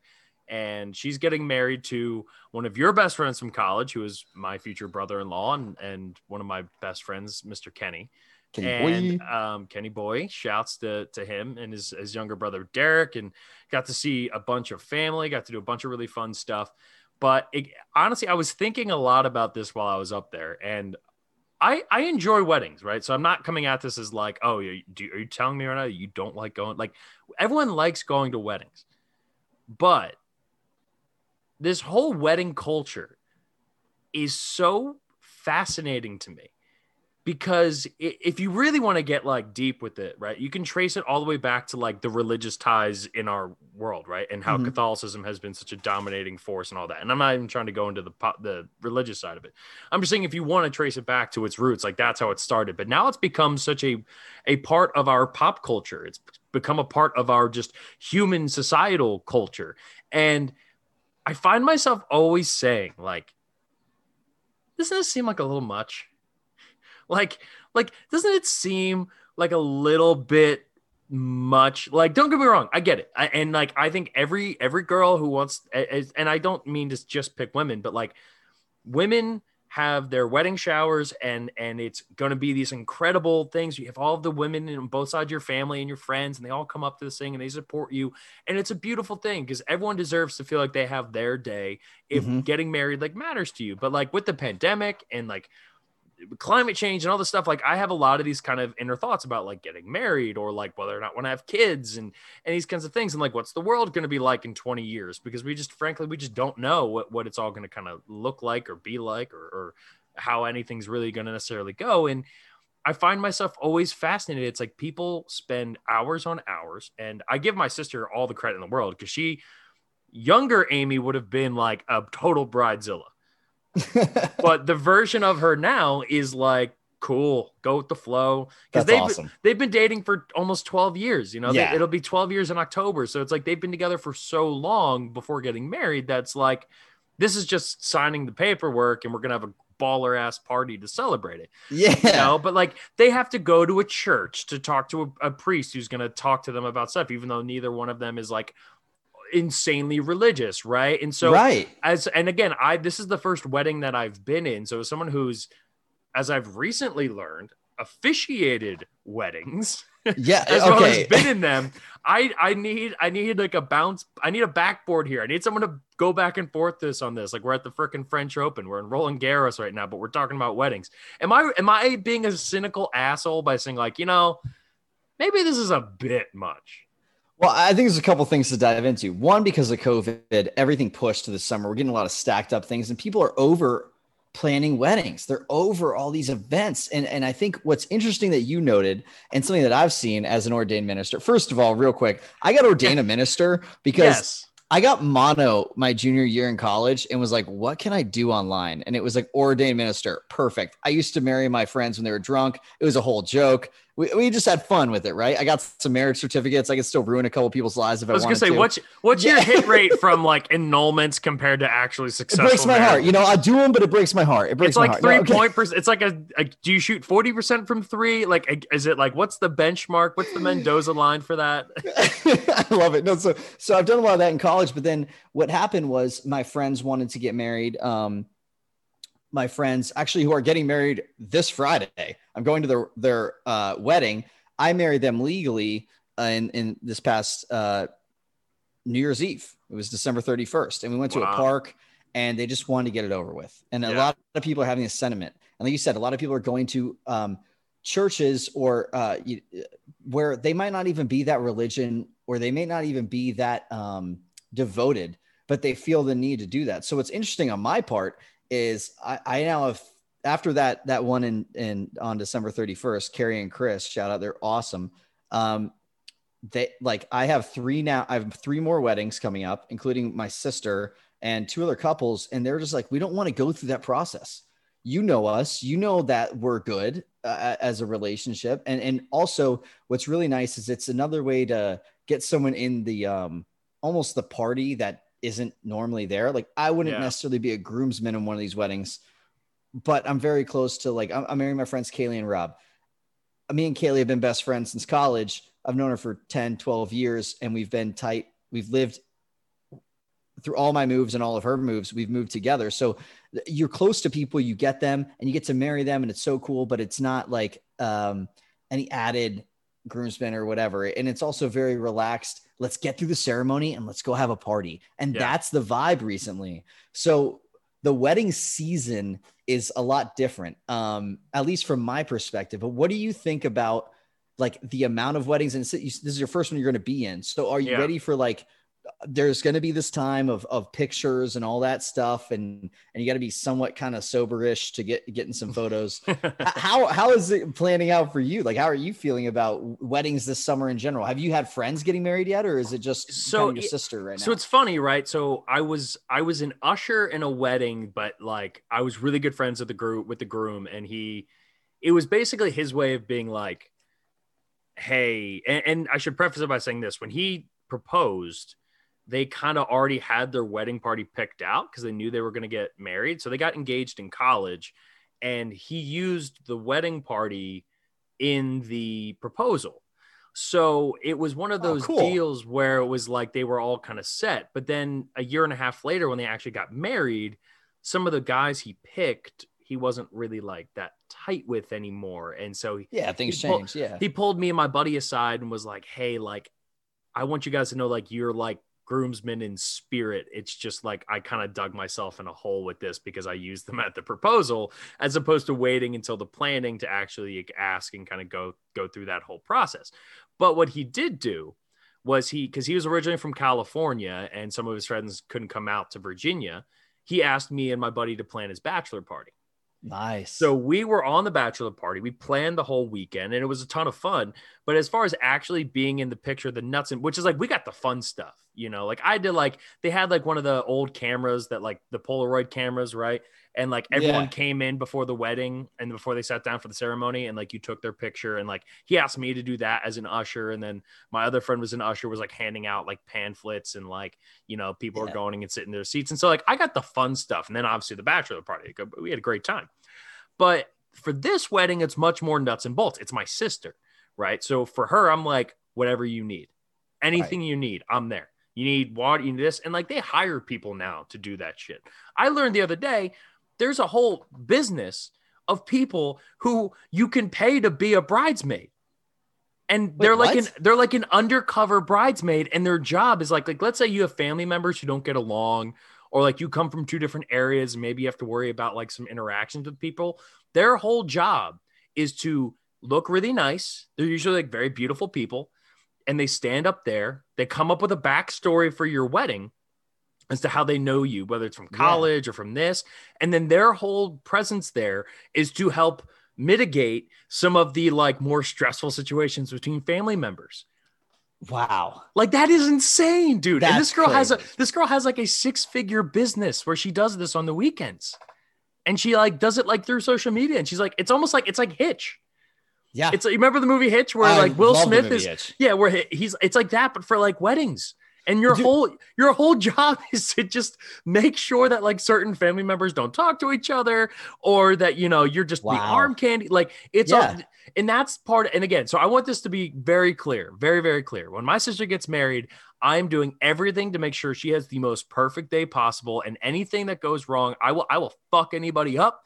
I will get in the way of that. I am at her beck and call yes. for whatever the hell she needs that day. My parents are going to get super blasted, as they should. I'm going to have to be the more responsible. I'm going to just, I'm going to have plenty of beers, but like, I'm going to have to be the one that's pacing myself just in case. Cause I, I want to make sure everything is perfect for my sister. So I get that I'm feeding into this whole idea anyway, but well, I got your back. My man, but it's the it's the uh, ancillary pieces, right? Okay. It's the it's yes. things like that. That well, I'm like, are we sure Here's we're not deal. taking this too far, man? Like, can I say my deal? My deal is the invites and the R S V Ps. Yeah. Okay. Why are we sending so much snail mail? Send me an email. Make an event on Facebook, and if it was me, it would be MySpace. You know how I feel about that. And why are we Vito's doing this? wedding? Oh, dude, it's you gonna get be email the most... reminders from Facebook. Yeah, like, you know what I mean? Why why are we spending so much money on someone, a calligrapher, to to write out an invitation just because that's a social pressure of people to do that? Yeah. My opinion is, let's get rid of all of that. And, and again, as an ordained minister, anyone listening, if you want a minister slash D J, I will be your guy. I hope you know that. I can do both. Um, I get a party goddamn going. If any Vito, of you know you, me, I was gonna say, you know that. You would be the perfect, like, male groomsman that someone hires to talk to do the same thing on the opposite side. Like, this is a new side career for you, dude. Like, this is the Man. side hustle you've been waiting for, right? I, I, actually, my Through mom's been telling me this. My, my mom's been telling me this since I was like twelve. Uh, but the point is, I think that when when you go to these weddings, the most important part is, like you're saying, you got to have the people who's who it's important for. You're supporting them. You're having a great time. But the ancillary shit, you can't let it get in their way. If there's an issue with something, you resolve it. All that stuff's nice.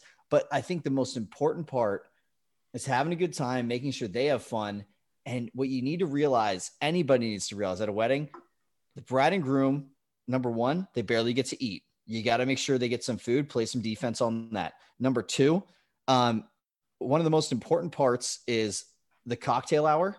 You set the tone in the cocktail hour. Let me tell you why. You get people drunk before they start eating. Then they eat and they're like, wow, I needed to eat.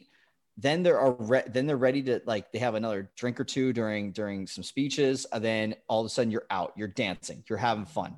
Um, you bring the party up early.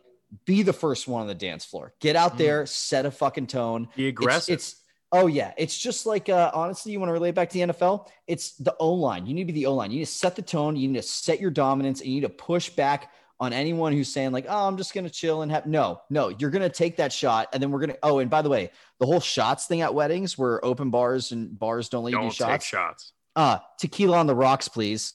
Whiskey mm. on the rocks, please. Let me tell you right now, you go up to the bartender and you give him twenty dollars and say, what's your name? This is my name. We're going to be best fucking friends tonight. That's what you need to do immediately. I'm telling you this. I've been to probably like ten, twelve weddings. You got to go with uh, the pre-tip, right? You pre-tip, slide it. You slide right away. Because they're going to remember that. They're going to be yeah. like, this guy hooked it up. The only reason I carry cash at weddings is just for those people. Yeah. That's that's. I just want to give you my. I like I'm that. twenty-nine. I know you're younger. You're going to go through this in the next couple of years of friends getting married more and more. Well, and, and more I've and... had I've I've had multiple cousins get married. Like, I come from a big family, and a lot of the within but pre-COVID, we had had like four weddings in the span of like three years. Like, and I had friends getting married. Like, I'd started. I went from going to like I hadn't been to a wedding since I was like twelve. To mm-hmm. then, like, all of a sudden I was in, I, I went to like four or five weddings in like a three year stretch, which as I continue to get older, and then like my friends are the ones that are actually getting married, as opposed to being like, you know, like family members or whatever, you know, like, but I went to like three friends of mine in college who got married right out of college, like mm-hmm. went to three of them. And then I had three cousins get married. So it was like six weddings in like a two, three year stretch.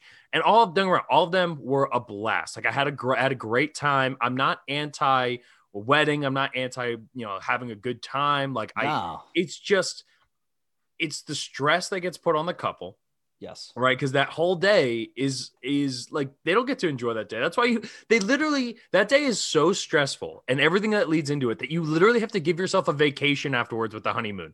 Like think, like think about that. Like I, I don't, it's yes. so much work that you literally have to give yourself a vacation after the day that you get married. And so I'm a proponent, and this look, everyone has their own thing. If you want the right. big, beautiful wedding, honey, do your shit. But then you see people are paying like seventy thousand dollars for a wedding. And you're like, oh, yeah. you could put that money towards a house. You know, if you're, if your parents are helping you pay for that, ask for the blank check and go to down to the courthouse. Like, I'm cool with that. And then throw a fucking banger, take ten grand of that. And then to put on the best party that you can think of. And right. that, that party will be just as much fun without all the added pressure. But we have these things in socially where it's like, you got to go see your family and you got to see friends and you got to go glad hand everybody and make the awkward rounds. Like, oh, thank you for coming. Cause then think about, think about this, Vito, right? Like, we've both been to weddings. You've been to more than me. But think about how exhausting, because this is something that we haven't had to do. As the person getting married, going to two hundred different people, right? two hundred people is like a, a relatively mid-sized wedding, yes. I feel like. It's probably a yeah. little on the bigger side, but it's a no, relatively I think that's mid-sized, mid-sized wedding, right? I think it's mid-sized, yeah. Imagine going to two hundred people and saying the same fucking thing. Not to mention, you probably don't know fifty of them because they're family, or f- like thirty of them from their extended family. Your parents are like, hey, make sure you have to invite these people. You yep. have to invite these people. And so that's the part of the wedding industry where I'm like, isn't there a way that we can streamline this a little bit, that we can kind of make it easier or whatever? Because I just feel like there's such a, an, an aggressive amount of pressure that gets added because of weddings, and the end result is always a ton of fun. It's always a great thing, but I, I'm always, I just, I, I've had so many of these like little random thoughts about it. And again, for my sister, don't tell me fucking shit. Whatever she wants, whatever she wants that day, she's fucking oh, getting dude, I, I got three sisters. Sh- yeah. I know two of them have been married. Been a, I mean, that's been a blast. Uh, one of them I'm going to marry here. Then she's getting married in Italy. Shout out Courtney and Luigi. Of course, his name's Luigi. He's from Italy. um, she's, they're getting married. Is this they were going to get married man, last Mario? Fall. Please yeah, tell me he has a best uncle. His uncle is Mario. So we will, we will have that covered. I'll get the picture. We'll make sure we, we post it. Um, right. But no, I, I can't wait for, for all that stuff. I think the number one thing to remember is every person's two things to remember. Number one, if you can get in, like I did with, with Kenny and Scott, like there are some, some very good avenues where you're on the bachelor party, but you're not in the groom's party, the like you're party. Not in the wedding party. Yeah, that's elite. Like what mine was. Yeah, oh, it's, it's, it's a great, the experience. Best situation. You get to go to the bachelor party, you get to party. They all go to you take get to pictures. Go. You, get, you also are in that group that gets to hang for the after party. Yes, you hang beforehand. You go. You set. If you're in that group, you better goddamn set the the tone for the cocktail hour, because everyone else is coming from pictures and they want everyone else to be drunk so they can just yeah. let loose. And Amy's going to. Amy's done an amazing job, dude. Like fr- literally from the, the trolley thing, bus that whatever it's taking us from mm-hmm. the church to the ceremony or to the reception is going to have like drinks and shit on it. So like she, Amy has planned this thing out to, because she's always been, she's been in, been in so many weddings. She knows all those pitfalls. Like, and Amy's dope. Right? Amy's oh. just a dope human being objectively. Yeah. yeah. So like, it's going to be a good time. Oh yeah, um, we're, so gonna, we're gonna have a blast. We're gonna have a yeah. blast. Last last thing about weddings, then I want to talk about uh, the yeah. Bo Burnham special, and then we'll get out of here. Um, wedding bands are far superior, and and, and I get the D J part of it, but one hundred percent agree. and and this might be like just a, as someone who's a musician, like as someone who appreciates it, a Same. live band, a live cover band who's good. Like you do your research, you find a good one. You know, like Amy's band. Do you know the you know the movie That Thing You Do? No, it was a Tom Hanks movie in the nineties. It's about a it's about a band in the sixties who writes a song, blows up. There's a song from it that it's called That Thing You Do is, is the name of the song. Okay. When she was going through bands, she was like, I love this band. And guess what? That Thing You Do is already on their list of songs that they play. So it's like, boom, write it off, done. And then when that when that comes on and my dad and my mom and my sister and the four of us like look at each other, it's going to be the four of us on the dance floor and Kenny screaming That Thing You Do at the top of our lungs, having just an absolute ball. So I'm glad we're on the same page there. Wedding band, a good wedding band. Now there are bad good wedding, wedding bands, band, but a good and, wedding band trumps anything else. It's not. And not I don't even, even mind. Yeah. I don't even mind a wedding band that goes into a D J set later, but you need the wedding band there for most of it. If you're gonna have a long wedding, like I've had some people do afternoon weddings, and yeah. it's like, all right, band performs for like two hours, then you go to a D J for like an hour or two. Yeah, get it. Yeah. But which honestly, here's what I doubt, would do. You need the energy. You here's what I energy. would do, right? Wedding band for two hours and then give me an aux cord. Give me, give me yeah, exactly. A, give me an aux like, cord. Now we're turning me, up. Yeah, yeah. Because let's hit the, the first bus. Grandma, great to see you. Aunt Sherry, get out of here. We're turning the fuck up now. And here's and the thing: I don't even some, need a D J. Crazy shit. I got you. No, my Spotify playlist is going to be better than for my wedding. My Spotify playlist is going to be better than anything any D J is going to play. So for oh, the last two hours, I will of have it, complete control. If I ever get married, I will have complete control over the last hour of that playlist. Yeah, well, I mean, with the only thing life, I would want. Yeah, yeah the it. only thing that because I'm of that thing too. It's like if, if I end up getting married and having a big wedding or anything like that, like I don't care at all. I don't care about flower arrangements. You want my opinion? I'll give my opinion. I'm not going to push back if you want to go something else. Like yeah. I'll give my opinion to, to, so that way she feels like you're engaged in it, yeah. you know, cause that's obviously a big part of it. Give your opinion. So she feels like you're engaged to, to the whole process of it. But whatever she, at the end of it, whatever she wants, like that's what I want. I want her to have her, her perfect wedding. Point out, I'm really good at playing the devil's advocate, playing like, all right, like, you know, this, this food was pretty good, but you know, so was this one. Like, which one were you, were you leaning on? Like, I said, I don't want the salmon. Yeah. But cool. So all you get all the salmon you want, babe. That's all that's all you fucking need. Said it like five times. But I will, with my future wife, make a playlist together on Spotify. Yes. yes. That is me, both mutually down because music compatibility is a big thing, I think, and you know, in my future partner, I want to be able to have music compatibility. And Agreed. and then and you go on from there. So I'm glad we're on the same page there. Um, last thing here in our in yes. our little life talk section of the pod. Uh You and I both watched. There's a new Bo Burnham special on. And this is a hard left turn, by the way. But it there's is. a there's a new um, new special on Netflix that came out a couple weeks ago. Is Bo Burnham, who uh, is an incredible comedian, incredible artist, just in general. Yes. He's a musical comedian. He's he started on YouTube when he was like Loves. six. sixteen years old. Yeah. I was watching I mean, his videos when I was in seventh grade, two thousand eight. Right. It was early YouTube. It was early YouTube. Yes, it was. So he was in that first kind of set. He is a absolute brilliant human being. Um, mm-hmm. If you haven't gotten a chance to to watch it, this would be the point where I tell you spoilers. And if you if you want to go watch it, I say go watch it. Stop what you're doing right now. Watch it before you go to bed tonight because it's incredible. Um, but I just want to give that and listen to our th- commentary tomorrow because yeah, this this is going to have called, some spoilers in it. Yep, it's called in. It's called Inside by Bo Burnham, um, mm-hmm. and it is absolute fucking genius. The, the entire thing is is beyond incredible. I mean, he he's a musical comedian, right? So he writes a lot of really, really funny songs. But the whole premise of this special was when the pandemic started, he it was a couple months beforehand, he, he'd taken a break from performing live. And uh, it's been about five years since his last uh, Netflix special. And he said at the beginning of twenty twenty, he had this thought of like, you know what, like I've taken care of my mental health because he was having like anxiety attacks and he wanted the opportunity to go out and, and watch, uh, go back out and, and perform for people. And then the pandemic happened.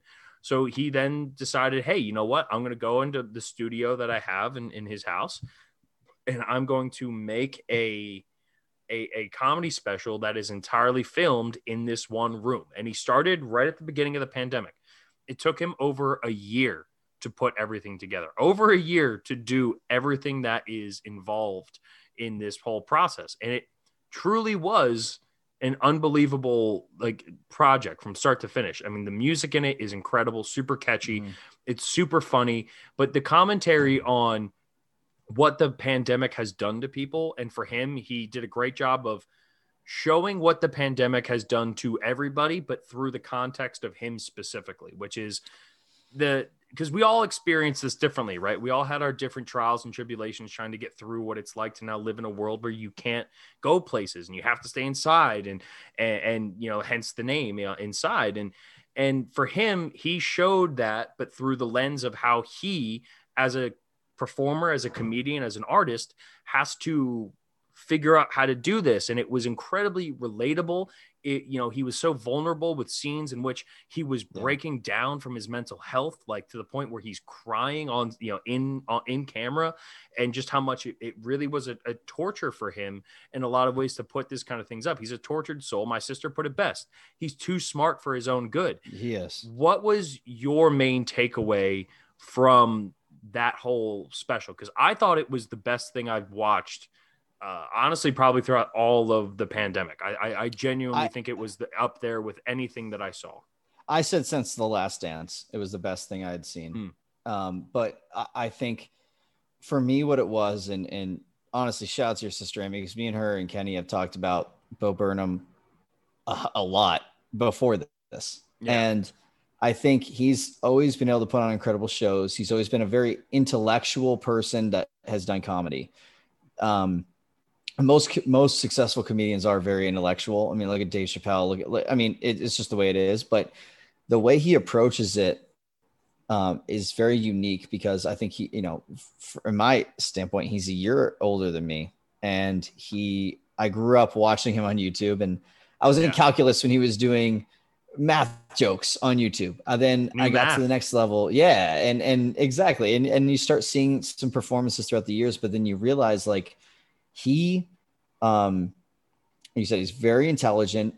What this special did to me was realize that, um, again, he locked himself inside this almost like one bedroom, one room place with a little kitchen on the side, and yeah. did this whole special, slept on the floor. It's like a he, backyard, like side house kind of thing. Almost, like yeah. he's made a bunch of money from this. I'm assuming he lives in a big house, and, and this is like his backyard, like spare house that he kind of doubles as his studio. That's kind of or, the vibe yeah, that I got. I don't know. Or he just, yeah, rented a small place for a year and just said, fuck it. Like, that's what I feel. And he, what was incredible about it, like you said, is, is there's a couple moments, and again, spoiler alert right here, when he hits his thirtieth birthday, oh, and he's yeah. alone, and I'm going to turn thirty in a year. Like, that was incredible. The dedication it took for him to stay there and complete this special, let alone like the breakdowns midway through, the hilarious comedy that he comes up with. It was such a tortured soul yes. documentary. And what it, what it really related to, I think a lot of us around this age, whether you're twenty to thirty-five, the internet age has changed things. And if you watch this, you're going to relate to it. And I've, it's held their attention longer than ever, which is something that that's a very big statement, I think, to be said for our generation, and let alone he goes through such hard times, but produces such comedy. And I think we have gone through such tough times and produced so much good, whether it's social awareness, whether it's, um, uh, you know, actually seeking mental help, Uh, and, and what, like all of those steps that our generation, I would, again, I would say, I don't even care what age you are. Everybody during this has gone through. He has made such a big, um,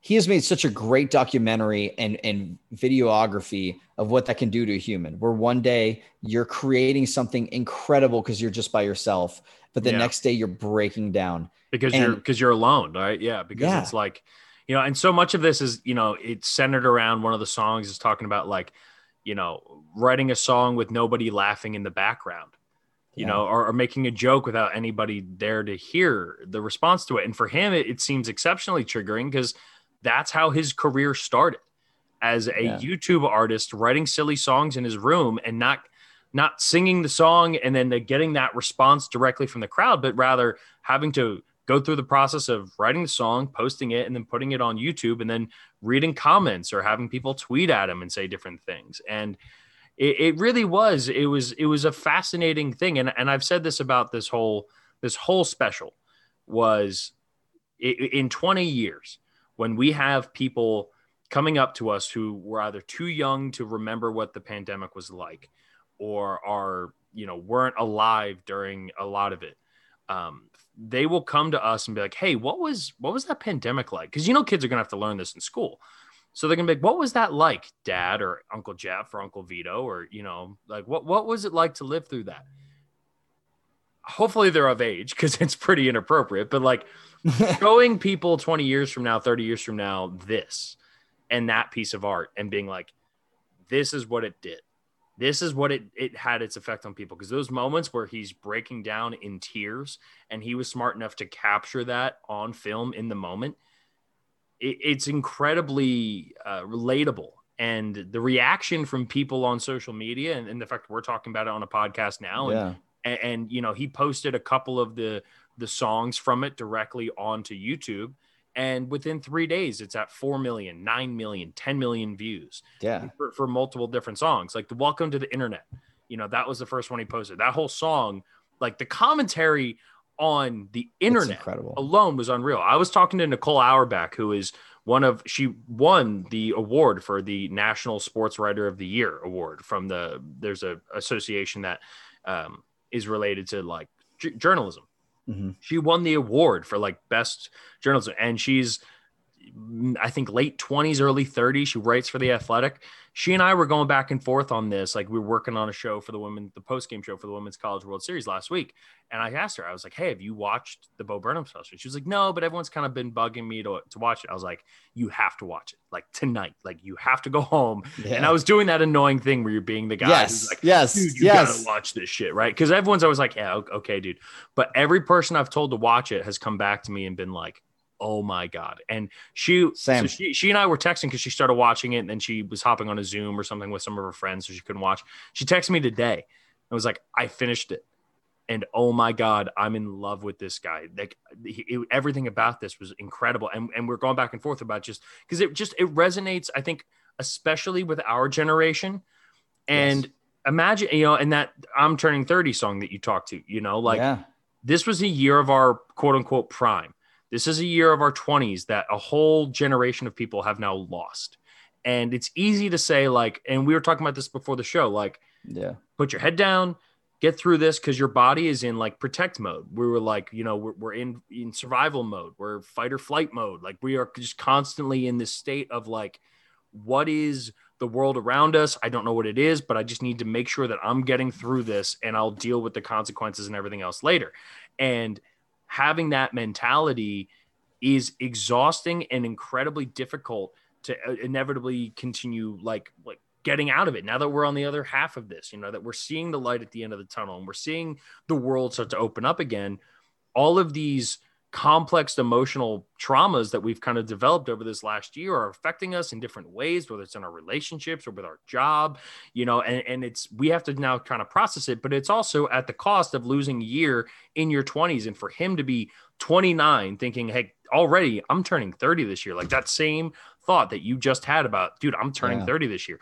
That was Bo Burnham at the start of twenty twenty. So his last year of his twenties was spent locking himself in a room, torturing himself doing this project that is meant just for other people to laugh and enjoy. And he did such a great job of fully showing that that that full view of what this thing has done to us, what this last year has done to us. I think it really does show, too, that in times of intense pain, people get intense creativity. Mm. Um, a lot of creativity comes from pain. A lot of magic just in general in the world comes from pain. And and I know that's a hard thing to, to mention on a sports podcast, but I, I think the point is that let's recognize what other people are going through. And I think what this really did was sum up what I think a lot of people have gone through, whether you think that they're smiling and everything's been great, or they've gone through openly hellish um, events. There's two sides to every coin again. And, and you need to just remember that like this special, it, it, you should watch it and you should appreciate it for the fact that it shows both sides of the coin. It can show someone being creative on the greatest scale in a room. And then his performances are something you never think would come out of one guy in a room. Like yeah. they're actually incredible. Look at the limitations that he has, watch what he does. And you're like, this is a professional performance. And mm-hmm. this is also a person who is giving their everything to their craft, and they're giving up again, a guy who was finally mentally healthy to go perform, fall back down the dungeon hole and somehow at the end, like be able to, to walk outside that room. And, and you need, you need to watch it. If you're listening to this, you listen to us, I guarantee you'll appreciate it. I, uh, I couldn't agree more. Couldn't agree more. And that's a that's a perfect sentiment to wrap this thing up with. So Vito, we went long on this, uh, but this has been, I think, a hell of a pod. Thank you, everybody, for listening. Thank you, Thank buddy, you. for for hopping on here, man. This has been a ton of fun. Uh, we'll be back later on the week. Like I said, we got U S Open coverage coming up.